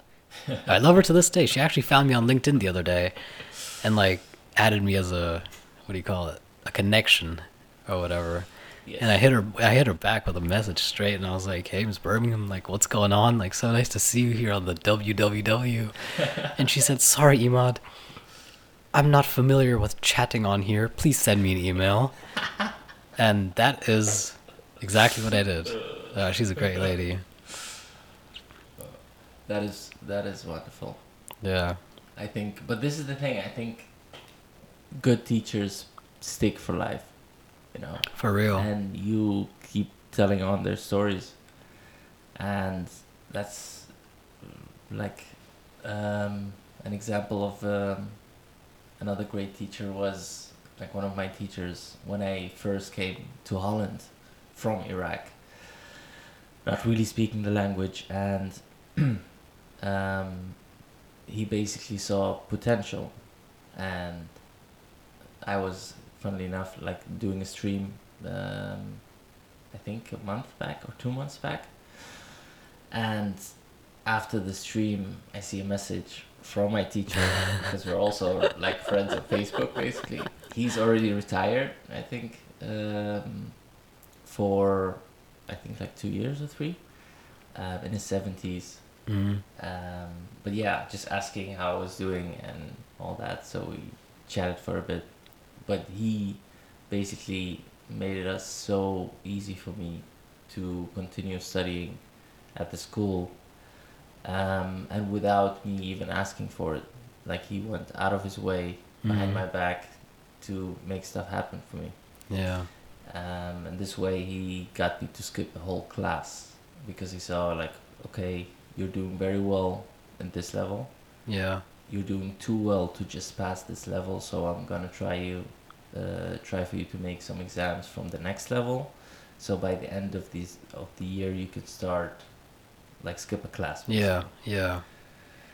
and all his suggestion and it worked out um, and i'm very grateful for that and also from my transition from let's say dutch school to learn the language to regular school there was also some kind of payment um, issue hmm or it was like i would have to pay more the year after and what he arranged basically is that we would still be registered at the old school um, so we don't have to pay anything Ah.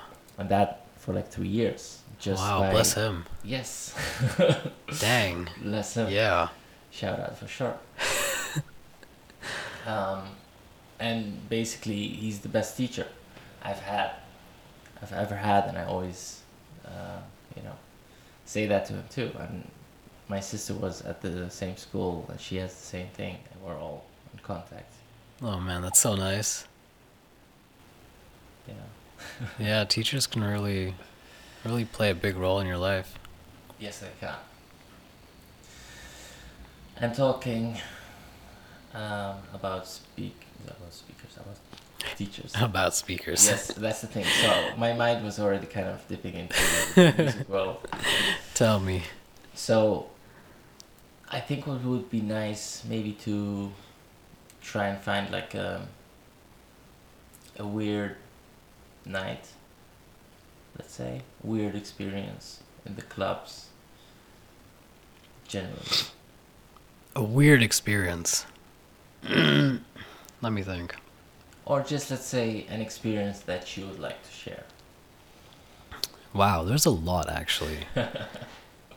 Let me think. I mean, one of them, one of the first parties that I went to where it was house music was because my friend Mark, Cable K, shout out. Um, he told me that there was this crew and they were called Texture. And he said, These guys play really good house music. You gotta go to all their parties. And I'd gone to one of them and I realized when I was on the dance floor that I wasn't being bombarded with kicks and snares at full velocity all night long, but there was actually groove in the music. And it kind of reconnected me and reminded me of like soul and disco. And I thought, you know, whatever this is, this kind of techno, I like it. And then I remembered, ah, Mark said it was called house music. And I was like, cool. I must have been maybe like 17 at the time. And I remember I'd listened to this guy's set and I was like, whoa, did I just hear a piano solo? And I'm thinking to myself, like, gosh, I've, I've never heard electronic music like this in a club with like instruments on it. I heard vocals in there. There was a flip of, um, do you know Zhané? Hey, Mr. DJ? It's a really classic. I want to say it's from the late 80s. It's kind of like an early house track. And he played an edit of that. I think by it was by Joss Mo- Joss Moog or Joss Mogg. I'm not sure exactly what his name was.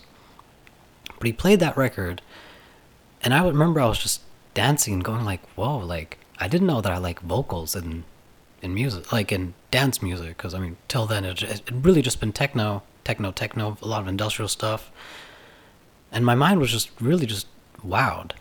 And I think I, st- I think that party was in Arena, um, uh, on the Spree here in Berlin.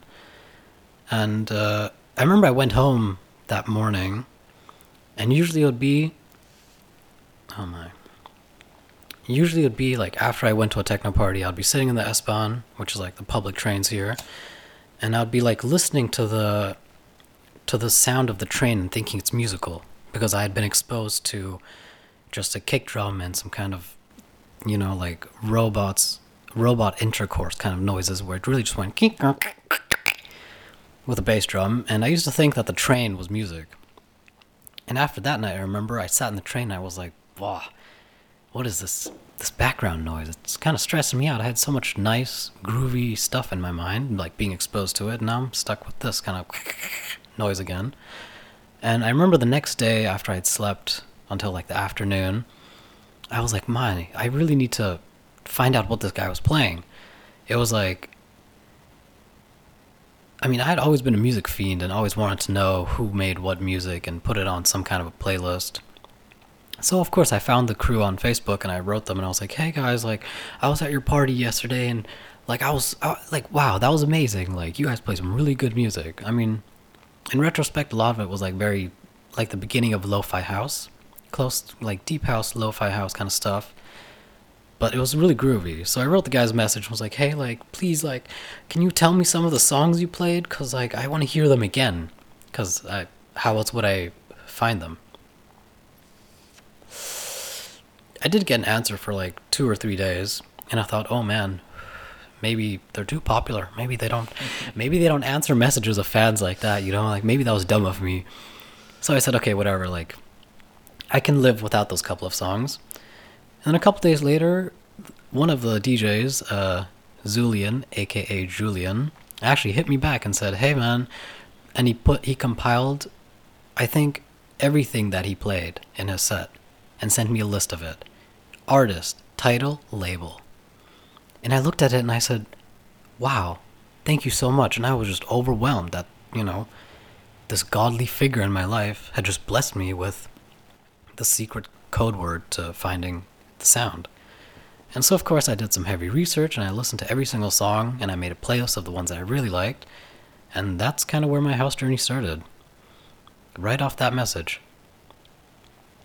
And, uh, yeah, then, anyway, a little side story there. But point is, then one time, I think a couple months later, I went to one of their last parties in Arena again. And this time, I went there with like a little.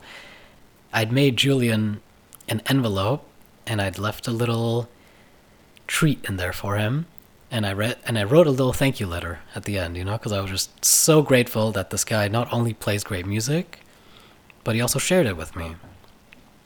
And uh, I didn't really know how much of an impact that would make to my life until I actually started DJing, maybe a year later, or yeah, about a year later.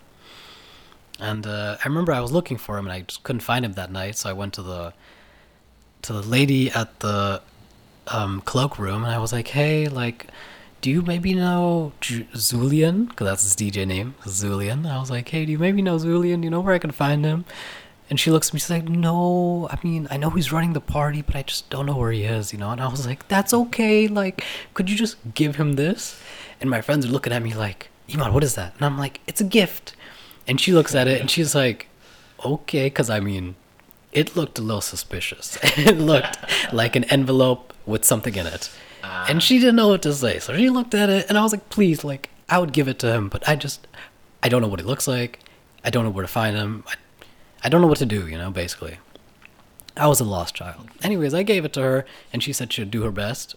And as I'm walking out, jacket on and everything, I hear her yelling and I turn around and I look at her and she's pointing at me. She's like, he's here, he's here, come, come, come, he's here. And I look at her and I'm like, oh my. I look at my friends, I'm like, guys, meet me outside, I'll be right back. So I run towards her and she's pointing at, at, at this chap and he looks at me and she looks at me and I look at them and I'm like, you must be Zulian. he must have looked at me like, what the hell is going on? And then, yeah, he's already holding the envelope Yes. because she gave it to him.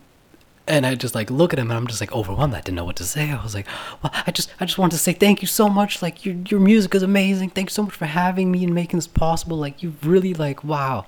I was just such a fangirl that day. and he was like, all good, man. Like it's just what I do. And you know, I had a little chat and then I called it a day. And I remember like thinking about it probably every day for like a couple weeks. And I was just waiting till the next party. And I honestly I don't think there was a last party or I missed it. But I think they at some point they closed down, and I actually contacted Julian at the end of last year because I wanted to book him for a party, or see if he'd be willing to do that kind of thing. And then you told me texture isn't really a thing anymore. They're taking a break and this, that, and the other thing. But yeah, that was definitely one of those stories. Yes.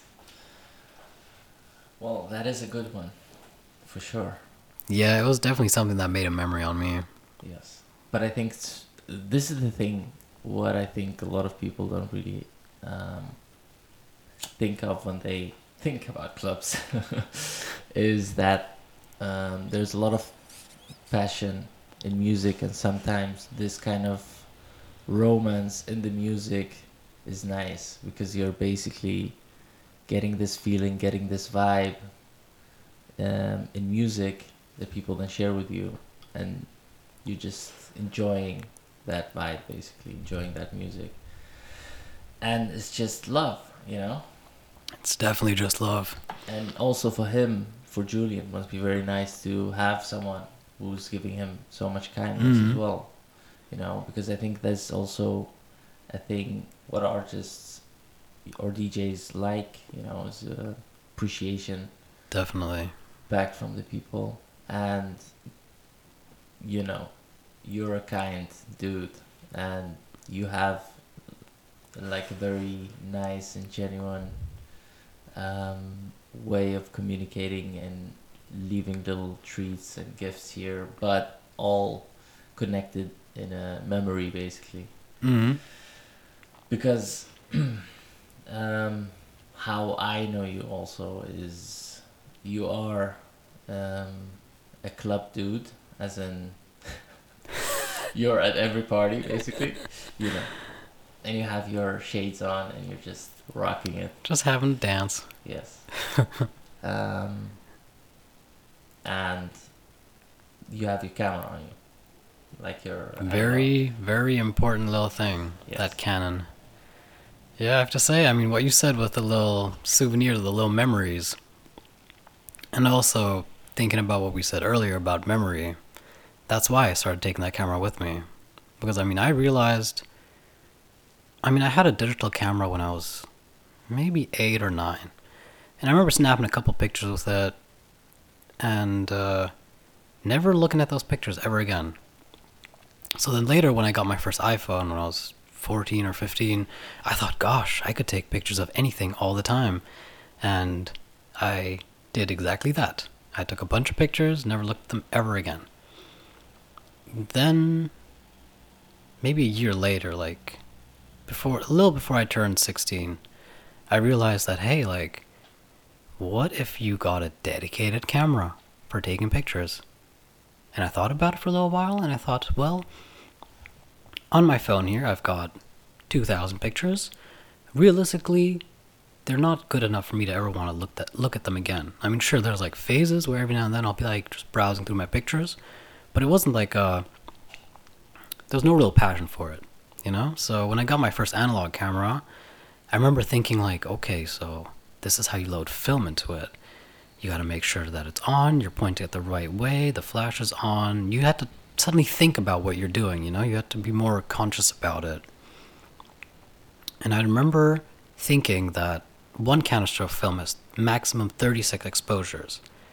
So suddenly you're not, you know, it's not possible for you to take five pictures of the same thing to get the right picture. You had one.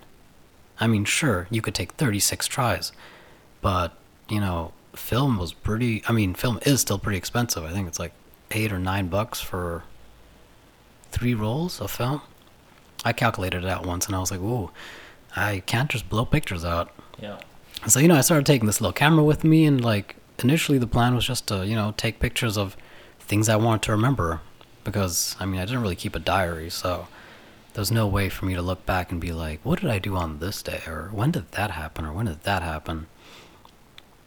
So it was, you know, it just kind of came naturally to me that I was, you know, very focused on details and realized that, you know, this exact moment I want to keep forever. So, yeah, I would start carrying that little analog with me, taking pictures here and there, here and there. And uh, yeah, I mean, I mean, the more that I started doing musical things, the more pictures of musical things came on my camera. I mean, I think the very first time. Let me think about this. early 2017, not too long after that I'd been exposed to the texture crew and this lo-fi house movement maybe like half a year before, did I end up at Griessmühle for I think it was a certain circles and Beste Modus party. And personally, when I used to go to Griessmühle, I always went to the techno raves. And I was almost 100% sure that day was also just average techno rave. So, you know, I got in line, did my thing, got in. And to my surprise, I didn't hear this loud, rooming techno as I had expected, you know, the little the little factory, they always had that kind of stuff playing, but it was house. But this time not not the lo-fi house that I'd been exposed to before, but more like a deeper minimal groove of it. And I remember just being there and just, you know, having having a really great time. And then I thought like, wow, who are these people? And of course I did the same things before. I went home the next day, I researched, I found out who was playing there, and was like, cool. I'm gonna follow these guys. They seem cool. And then I remember for one of their Griessmühle parties where they had Brawther playing in the basement, as well as Self Daddy for the after hour. Martin was there, aka Porter. Um, I think the Willers brothers were there as well. Liam and. Sai was there too. I forgot who was at the very top there. Stephen A. Levin was there, aka Stevo. And there was someone else. Gosh, I don't remember. But I look at that flyer every day. But I remember before going there, a week before or something, I thought the design was amazing. It was this red, orange, pinkish flyer with just dots everywhere, the Griessmühle logo, and the timetable on the bottom, or the the headline, uh, the the artist names. Gosh, I forgot what the word was. And I remember I wrote the page a message and was like, oh no, I wrote Porter a message because I somehow remember that he was part of it or the boss of it or something. And I wrote him a message and I was like, hey man, I love your flyer, but like, could I maybe get a poster of it? he must have been thinking, what the fuck? But yeah, I mean, I had I had the courage to do it. I did it, and I said, hey, if you have a poster, like, I would be more than happy to have one. I didn't think he would answer because I thought, gosh, this must be silly. You know, like who's gonna answer this kind of a request? But he did, and he said, hey, you know, meet me downstairs at the booth. No, meet me upstairs at the booth. At like six in the morning. And I thought, oh golly goo, okay, okay, I see what's happening. I'm definitely gonna stay till six, you know. So I remember I'd gone there with my sister, and we were just dancing, dancing, dancing. Brawther's set was amazing. I think I even talked to him afterwards and I asked him like, "Yo, like, cause he was playing, I think he was only playing records, I'm not mistaken." And I'd never really paid attention to records and stuff like that before, and I thought, "Hey, like, how does he do it?" So I obviously spent the night watching him. And at the end, I was like, "Yo, like, what's your playlist?" It sounds now that I say it, it sounds quite silly to ask someone that, but somehow I thought that he had programmed everything beforehand because it was so smooth. Okay. So I asked him like, "Yo, like, how'd you do that?" And he was like, "Oh, I just take records and play them." And I looked at him so confused, and I was like, "This guy must be crazy." Like he's just he's just digging into his little thing here and throwing a record down and playing it. And I was like, "Okay, whatever." And then I went upstairs, and that was the first time ever in my life that I entered a DJ booth, where because at Griessmühle you'd kind of have to go into the back next to the back speaker and then get into the booth and I just felt really guilty. I didn't want to like disturb Martin while he's playing. But still, you know, I, I walked up in there and he looks at me kind of confused. You know, I mean, six o'clock in the morning. What do you expect? and I look at him and I'm just, I'm like, uh, uh, uh, poster. And he looks at me and he's like, he puts his headphones, he takes his headphones off. He's like, what? And I'm like, oh, I wrote you about a poster, and I had to like scream this at him. And I'm not really the kind of guy to want to scream at a guy because you know the music's too loud. But he's like, oh, oh, right, right, right. And he ducks over, goes through his things, and gives me that poster. And I'm just like, oh, wow, thank you so much. and I got on out of there. but, um, yeah, this is all a bit of a side story into, into how I got into it. But then later, when I went to my first in store, which was the first We Are House release by the Willis brothers, Liam and Sean, I remember be I remember having ordered one, and I thought, gosh, how cool would it be if they signed it? And I thought about this for a long time, and then I figured, yeah, heck yeah, I'm just gonna do it. Let's see what happens. So I sent him a message. And I'm like, hey man, can you sign my record? I'll like come to your in store, but can you sign my record? and there too, I was like, gosh, is he gonna answer? Is he not gonna answer? We'll never know. And he did, and he, and he laughed. He was like, haha, sure. And I was like, oh my god, cool. Like, what time do you want me to be there? Like, oh, I was, I was so young. I was like really polite. I was like, oh, okay, I'll be there exactly at this time. And then, you know, I like got all my friends to come with me, and I met them and I talked to them and everything, and we had a good time. And I was just laughing my butt off. I think so was he, because I'm not sure if anyone had ever asked him to sign a record before. Maybe they have, maybe they didn't. But it was a really good experience. That's also where I met Cynthia for the first time. And I remember I had heard her sets before. I think I'd even see her play before somewhere earlier that year because I'd been following the crew around. And uh, yeah, I talked to her and I was like, wow, like, because she, huge influence on me. Like, when she played that, like, 90s New York stuff, it really hit all my taste buds. Yeah. All the soul and jazz with a house beat, it was kind of like a texture moment, but to the power of a 100. Like, every song she played, I was like, wow, that vocal, those keys, that bass line, everything just hit the spot. And that was the first time I met her, and I was like, "Oh my gosh!" I was like, "Oh, it's it's such an honor to meet you. Like, like you're like a goddess in my eyes, you know." I mean, I'd always called her Queen Cynthia, you know, because I I kind of believe that's kind of what she was to me. And yeah, just meeting her that day really was like a wow moment to realize like, whoa, all these people are just people. Yes.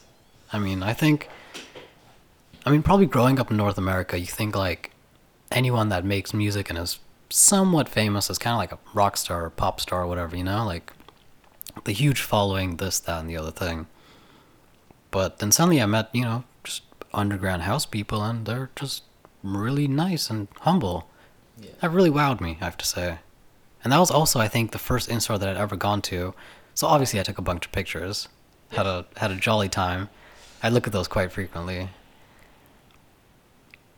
But yeah, that was that was also one of the very inspiring things in my story. Yeah. Yeah, I think generally um, you kind of land also in kind of a circle of known people who kind of go to the same parties and I don't know, it's like a certain um, vibe than the same vibe you have at the party, the same you have at the store. Mhm. But the thing is, then you become also one of the crew, generally, because you are like the dancer, and you understand, you know, the whole um, music experience thing. Mhm. So at the end, they're doing it for you, you know, for Mhm. the dance floor, and I think this is just great to have, like everything a bit more mixed together, Yeah. and it then becomes kind of a like a little safe haven. Mhm.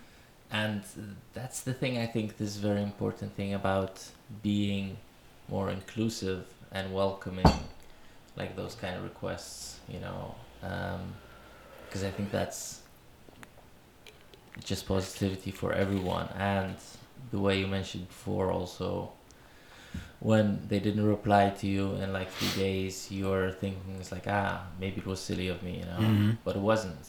And I think a lot of um, like labels and artists kind of never answer at all, and that might influence some people's experience of the music Mhm. industry in general.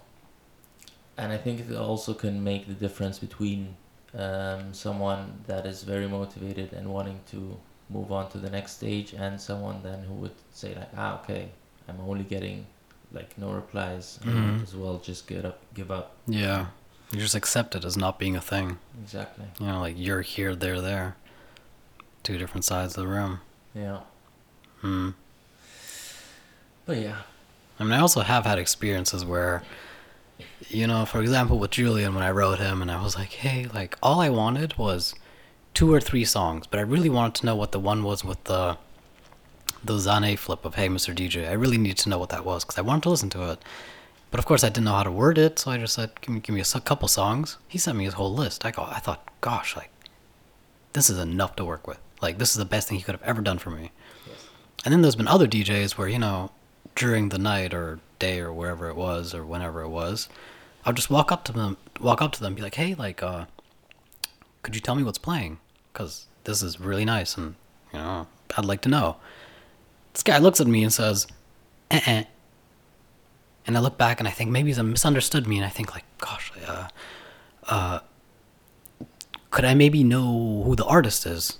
And the guy looks at me with these almost angry eyes that I was like kind of in- intruding his booth privacy there, and says, "No, it's a secret." and I think about this retrospectively, and I think, gosh, why are you a DJ? I mean, from my understanding, also just the way I grew up, I was always the kid that people would like give the aux cable to, to be like, "Hey, play something." I'll take care of it. You know, I was a DJ before I was a DJ. So I always thought the whole point of being a DJ or someone who's a bit more connected to music was to share it. Because music that people don't know, they won't listen to. You know, and you can only expose someone to so much in a basis. So this guy telling me that I couldn't know what the song was called because it was a secret, I thought, darn. Like, really, I was like, I mean, sure, your music's good, but, you know, his, his energy that he was admitting, I didn't want it. I, I don't think I ever went to see that guy play again just because of that. I mean, sure, he could have, you know, told me, like, hey, I'll tell you later, or, you know, come up with some excuse that he's too busy. But his, like, angry attitude and me wanting to know, like, as if I was his competition, that hurt. That really turned me off. I was like, wow, like, ugh, there, people can be bitter? I thought everyone here was so cute. Well, you have a bunch of those. Yeah, I mean, there's, you know, people are people. There's some like this, some like that. Yeah. but I think some people um, think about the, or like some DJs think about their tracks that they play as the secret weapons. Yeah, of course. And but I think this, like I understand, of course, everyone has like their secret bangers that they're gonna play. It's not like it's just good and it's not so known yet. But since everyone's going through music, there's always new stuff. So we never play the same thing all the time. Mhm. So generally, it's always like time based Yeah. and you will move on to the next secret banger and make it like bigger than it is and then you move on to the next thing yeah, I mean that's I mean that's how I see things now too. I mean, you're just playing a track. If someone wants to know, I mean, be the nice guy and tell the guy. Because I mean, think about it realistically. Like, also now that I've thought more about production and the whole other side of things, rather than just listening to music and whatever, I also thought like, man, if some somewhat famous dude or not famous dude doesn't matter is playing my track, and somebody says, "Oh, I like that. I want to hear more of that. Please, you know, give me the sacred connection to this information." And the guy says, "No. Sorry. Can't share. It's exclusive." I would be I mean, I as a producer in that case, would be like, "Darn, like you could have, you know, helped me out yes by, you know, just telling the guy that it's me who made it." And, you know, then the person takes a note of it and goes through my discography and says, I like this guy, or I only like that one song. you know, one or the other. But, you know, he didn't even give him the option, so yes interesting. yeah i think that's a shame but i think you know some people get into it of like more of an ego thing Mhm. and um yeah No, I, I see that. I see that. I've, I've sadly enough met way too many people that are not. Let's put it this way: that they're not driven by correct motives. You know, like their their reason of being a DJ is not other people's reason of being a DJ. Like they want to be a DJ for the free drinks and being able to party all night and maybe even get paid for it. Maybe get some likes, get people to know their name. I think that's just silly. I have to be honest. I mean, there's no passion for what you're playing. You're just playing it because people like it, or because they dance to it, or because it's in the top hundreds, or whatever silly reason it may be. But I've just never gotten it, you know. I can filter it out really quick. It's like I have a like a spidey sense for it, you know. I can just like tell if someone's really passionate about what they're doing, or if they're just doing it for let's say the benefits, you know, ego, the fame, the likes, the money, the status symbol of ooh, I'm a DJ. Because I mean nowadays, who isn't a DJ? Yes. Considering technol technological improvements, like gosh, I DJ on my phone if I wanted to. Yep. Just download one app, click that little sync button. Don't even buy the music. Just you know, download it off some conversion app and be, I'm a DJ. For sure. I mean, that's a whole that's a whole other rant I could get into.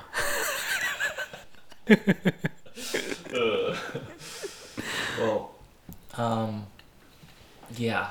No, but I think there's the thing is what I like generally about that what you say like you sense um, the reasons why people are into into it, um, mm, and I think like in the house scene there's a lot of also older people um, that are basically already settled in life, have their thing going on, and not necessarily chasing the whole um, artistic side of it, but really just going with the groove and just making music and sharing music and starting labels and that kind of thing.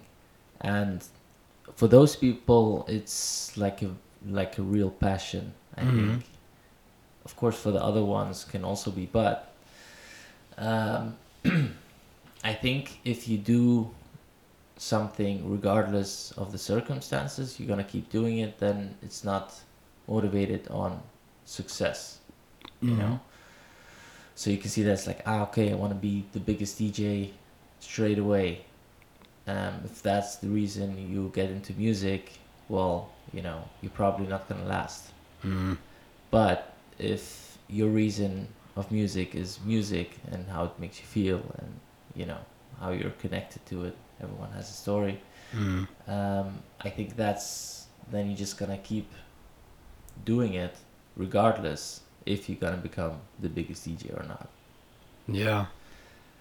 And sometimes I have the feeling that people also always reflect um, their assumption of being a DJ is about chasing that dream of being the biggest DJ there is. Mhm. So yeah, I think that's I think that's a bit the nice thing about the underground. You know. Oh, I love the underground. I don't care if you see me or not. I'm still doing my thing. yes. Are there any things that you want to share still? That's a big question, Yusuf. Generally, that you want to throw in that you've thought of before that you. I mean, one thing that I just thought of about people being exclusive about their music was actually something that I learned. I think it was in Jamaica. I, I mean, I didn't learn it in Jamaica, sorry. I was studying about Jamaica and sound system culture and whatnot, and I remember there were actually guys who would like scratch the label off their records. so if they had a tune that was their signature tune, they wouldn't want anyone else on the island to know about it. So they would literally scratch the vinyl label off or paint it black or something like that. And thinking about it now, that is kind of what people do.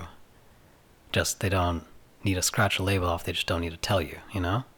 To keep it to themselves. True.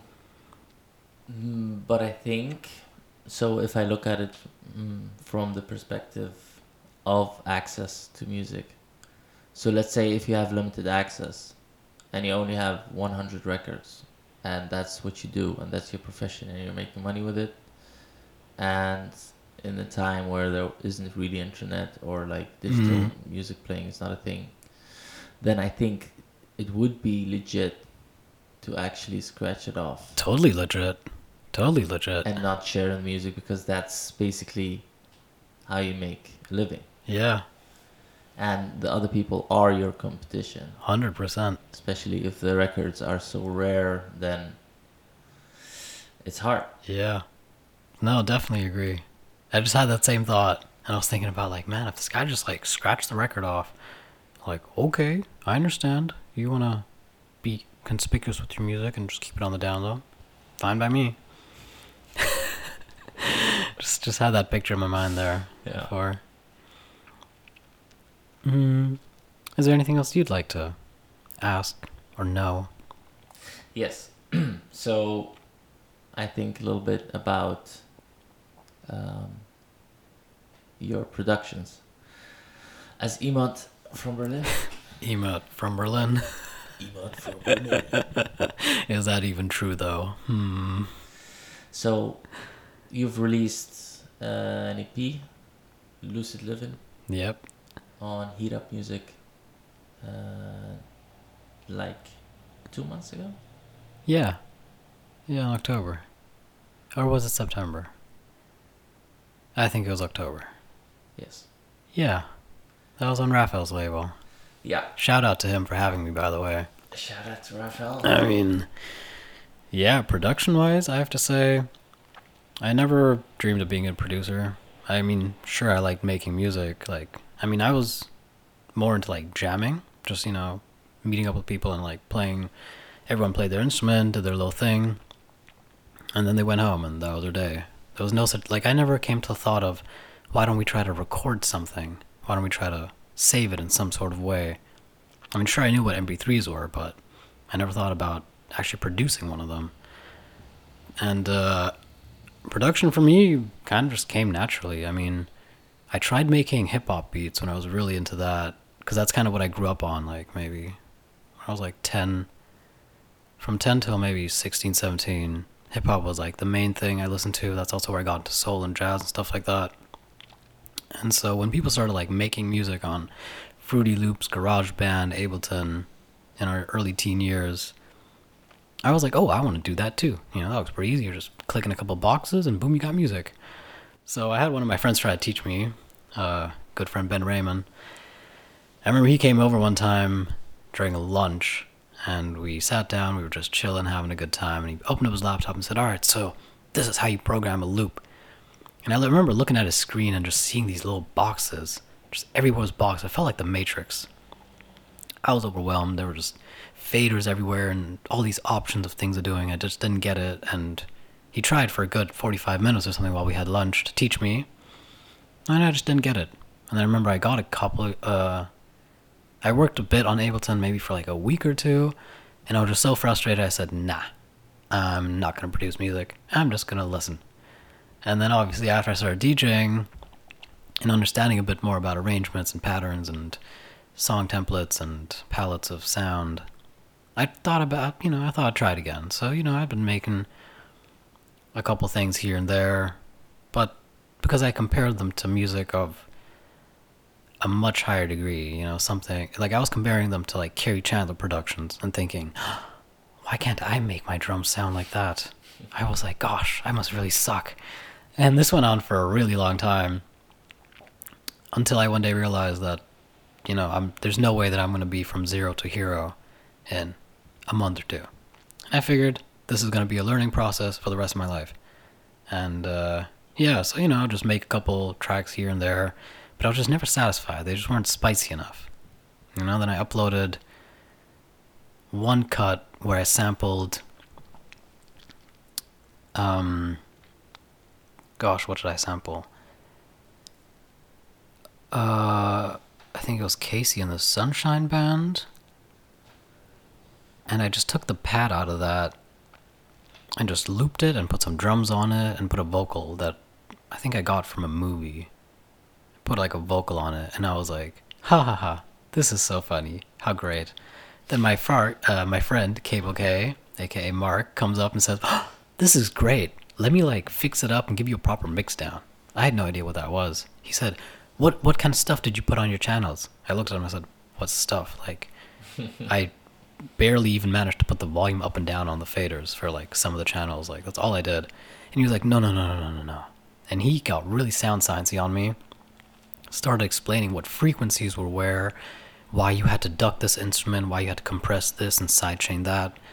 I had no idea what he was talking about, but he mixed that down for me and it sounded a lot better and I was like, "Wow, that's that's quite listenable." so, that was that. That was maybe like 2 years ago. And uh yeah, overall I didn't really produce much that I was proud of. I produced a lot, sure, but I never really was satisfied with it. And the one piece for Raphael's label for Heat Up, um, I started making the freak track last year with my friend Jacob. Uh, Jacob invited me once to his uh, school, the HDPK, um, which is in Kleistpark, which is like a music school, more or less, or like a university.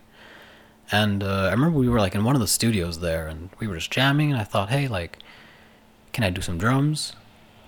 Or like, oh no, actually, we chose drum samples together, and then arranged and he played some keys and did a bass line. And I was like, whoa! I was like, you're so good. I could have never played the keys like that, even though it was really just a couple chords. And then we took the the project home, and I'd worked on it, and I worked on it some more and then I'd even like done some funny stuff with vocals and tried new techniques and was like, wow, cool. But I didn't do anything with it. We never either really like finished it and just kind of left it be. And then I played it at at Klunkerkranich when I think it was for a BBC party. We were supposed to play there together, and Raphael was late, so I thought, hey, you know, like before we open, like I'm gonna play one of my tracks and see what it sounds like on a system. So I played that free track, stood in the middle of the dance floor, listened to it, started taking notes of what I thought was good and what I thought was bad. And then comes Raphael and says, "Whoa, what you doing?" And I'm like, "Hey, man, I'm just you know, chilling." And he's like, "Cool, like, what you like? Why are you taking notes?" And I'm like, "Oh, just something I made and wondering how it sounded." And he was like, "Whoa, yeah, that's that's cool, that's cool." And then I think he hit me up a bit later and said, "Hey, man, if you want to release something, you know, just send me some demos." And I was like, "Whoa, like."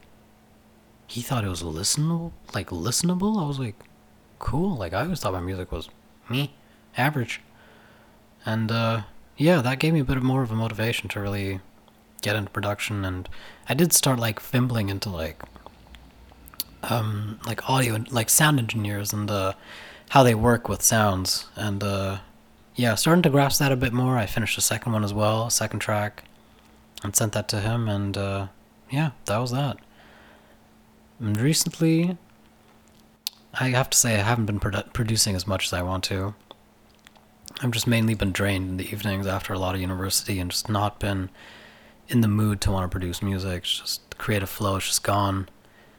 And then I also started listening to a lot of electro lately and techno and kind of reconnecting with that side of things, even though I was pretty sure I was over it. Apparently not. And then I started thinking like, whoa, like these electro rhythms are kind of cool. Like it's it very much reminded me of hip hop. I mean, if you think about it, like historically, it was kind of like a thing that came after disco this like hip hop movement, and then there was also like electro going on at the same time, or like electro disco or electro funk. And uh, yeah, recently I've been making a lot of those kind of rhythms, and uh, maybe one day they will also see the light, but that day is probably far away. if I have to be honest, if I have to be honest. Yeah. Yeah, but I think inspiration comes and goes, you know, and once, you know, you hit that, mm, let's say, um, wavelength of ideas and inspiration, you just kind of lock in and you finish it. Mm. Um, but yeah, yeah, but I, I really like the release. Um, Freak is obviously my favorite. Thanks. Yeah, I love that one too. Shout out Jacob. Couldn't have done it without him. Yes. Um, and yeah, it's a good thing that I got the premiere on Berlin House Music for it. It's an honor. so yeah, check out Imat from Berlin. Check out his new track, uh, Freak. Let's Freak. Just freak. Just Freak. on Heat Up Music. Um, check out his SoundCloud. And And you can also check out my Instagram. I'm gonna be. I mean, my Instagram has been like a. It was actually just a private Instagram, and then it just grew and grew, and now I'm starting to realize that maybe, I mean, a lot of people my age they don't really use Facebook as much. I feel like, and it's just kind of dying out. All the algorithms are just kind of kicking people in the wrong places. And I started realizing that I should actually be putting my pictures on Instagram where they belong, right? it's a photo platform. yes. So, uh, yeah, you can expect uh, a lot of house pictures and a lot of pictures from the last couple years that I think are worth sharing on there for the public. cool. So at Emad from Berlin. Imat from Berlin. Nice and easy. All right. Thank you so much for doing this. Thank you for Uh, having me, Yusuf. It's always a pleasure. Yeah, and we'll see you in the future. Thanks. Thank you, everyone, for tuning in. Have a good one. So good.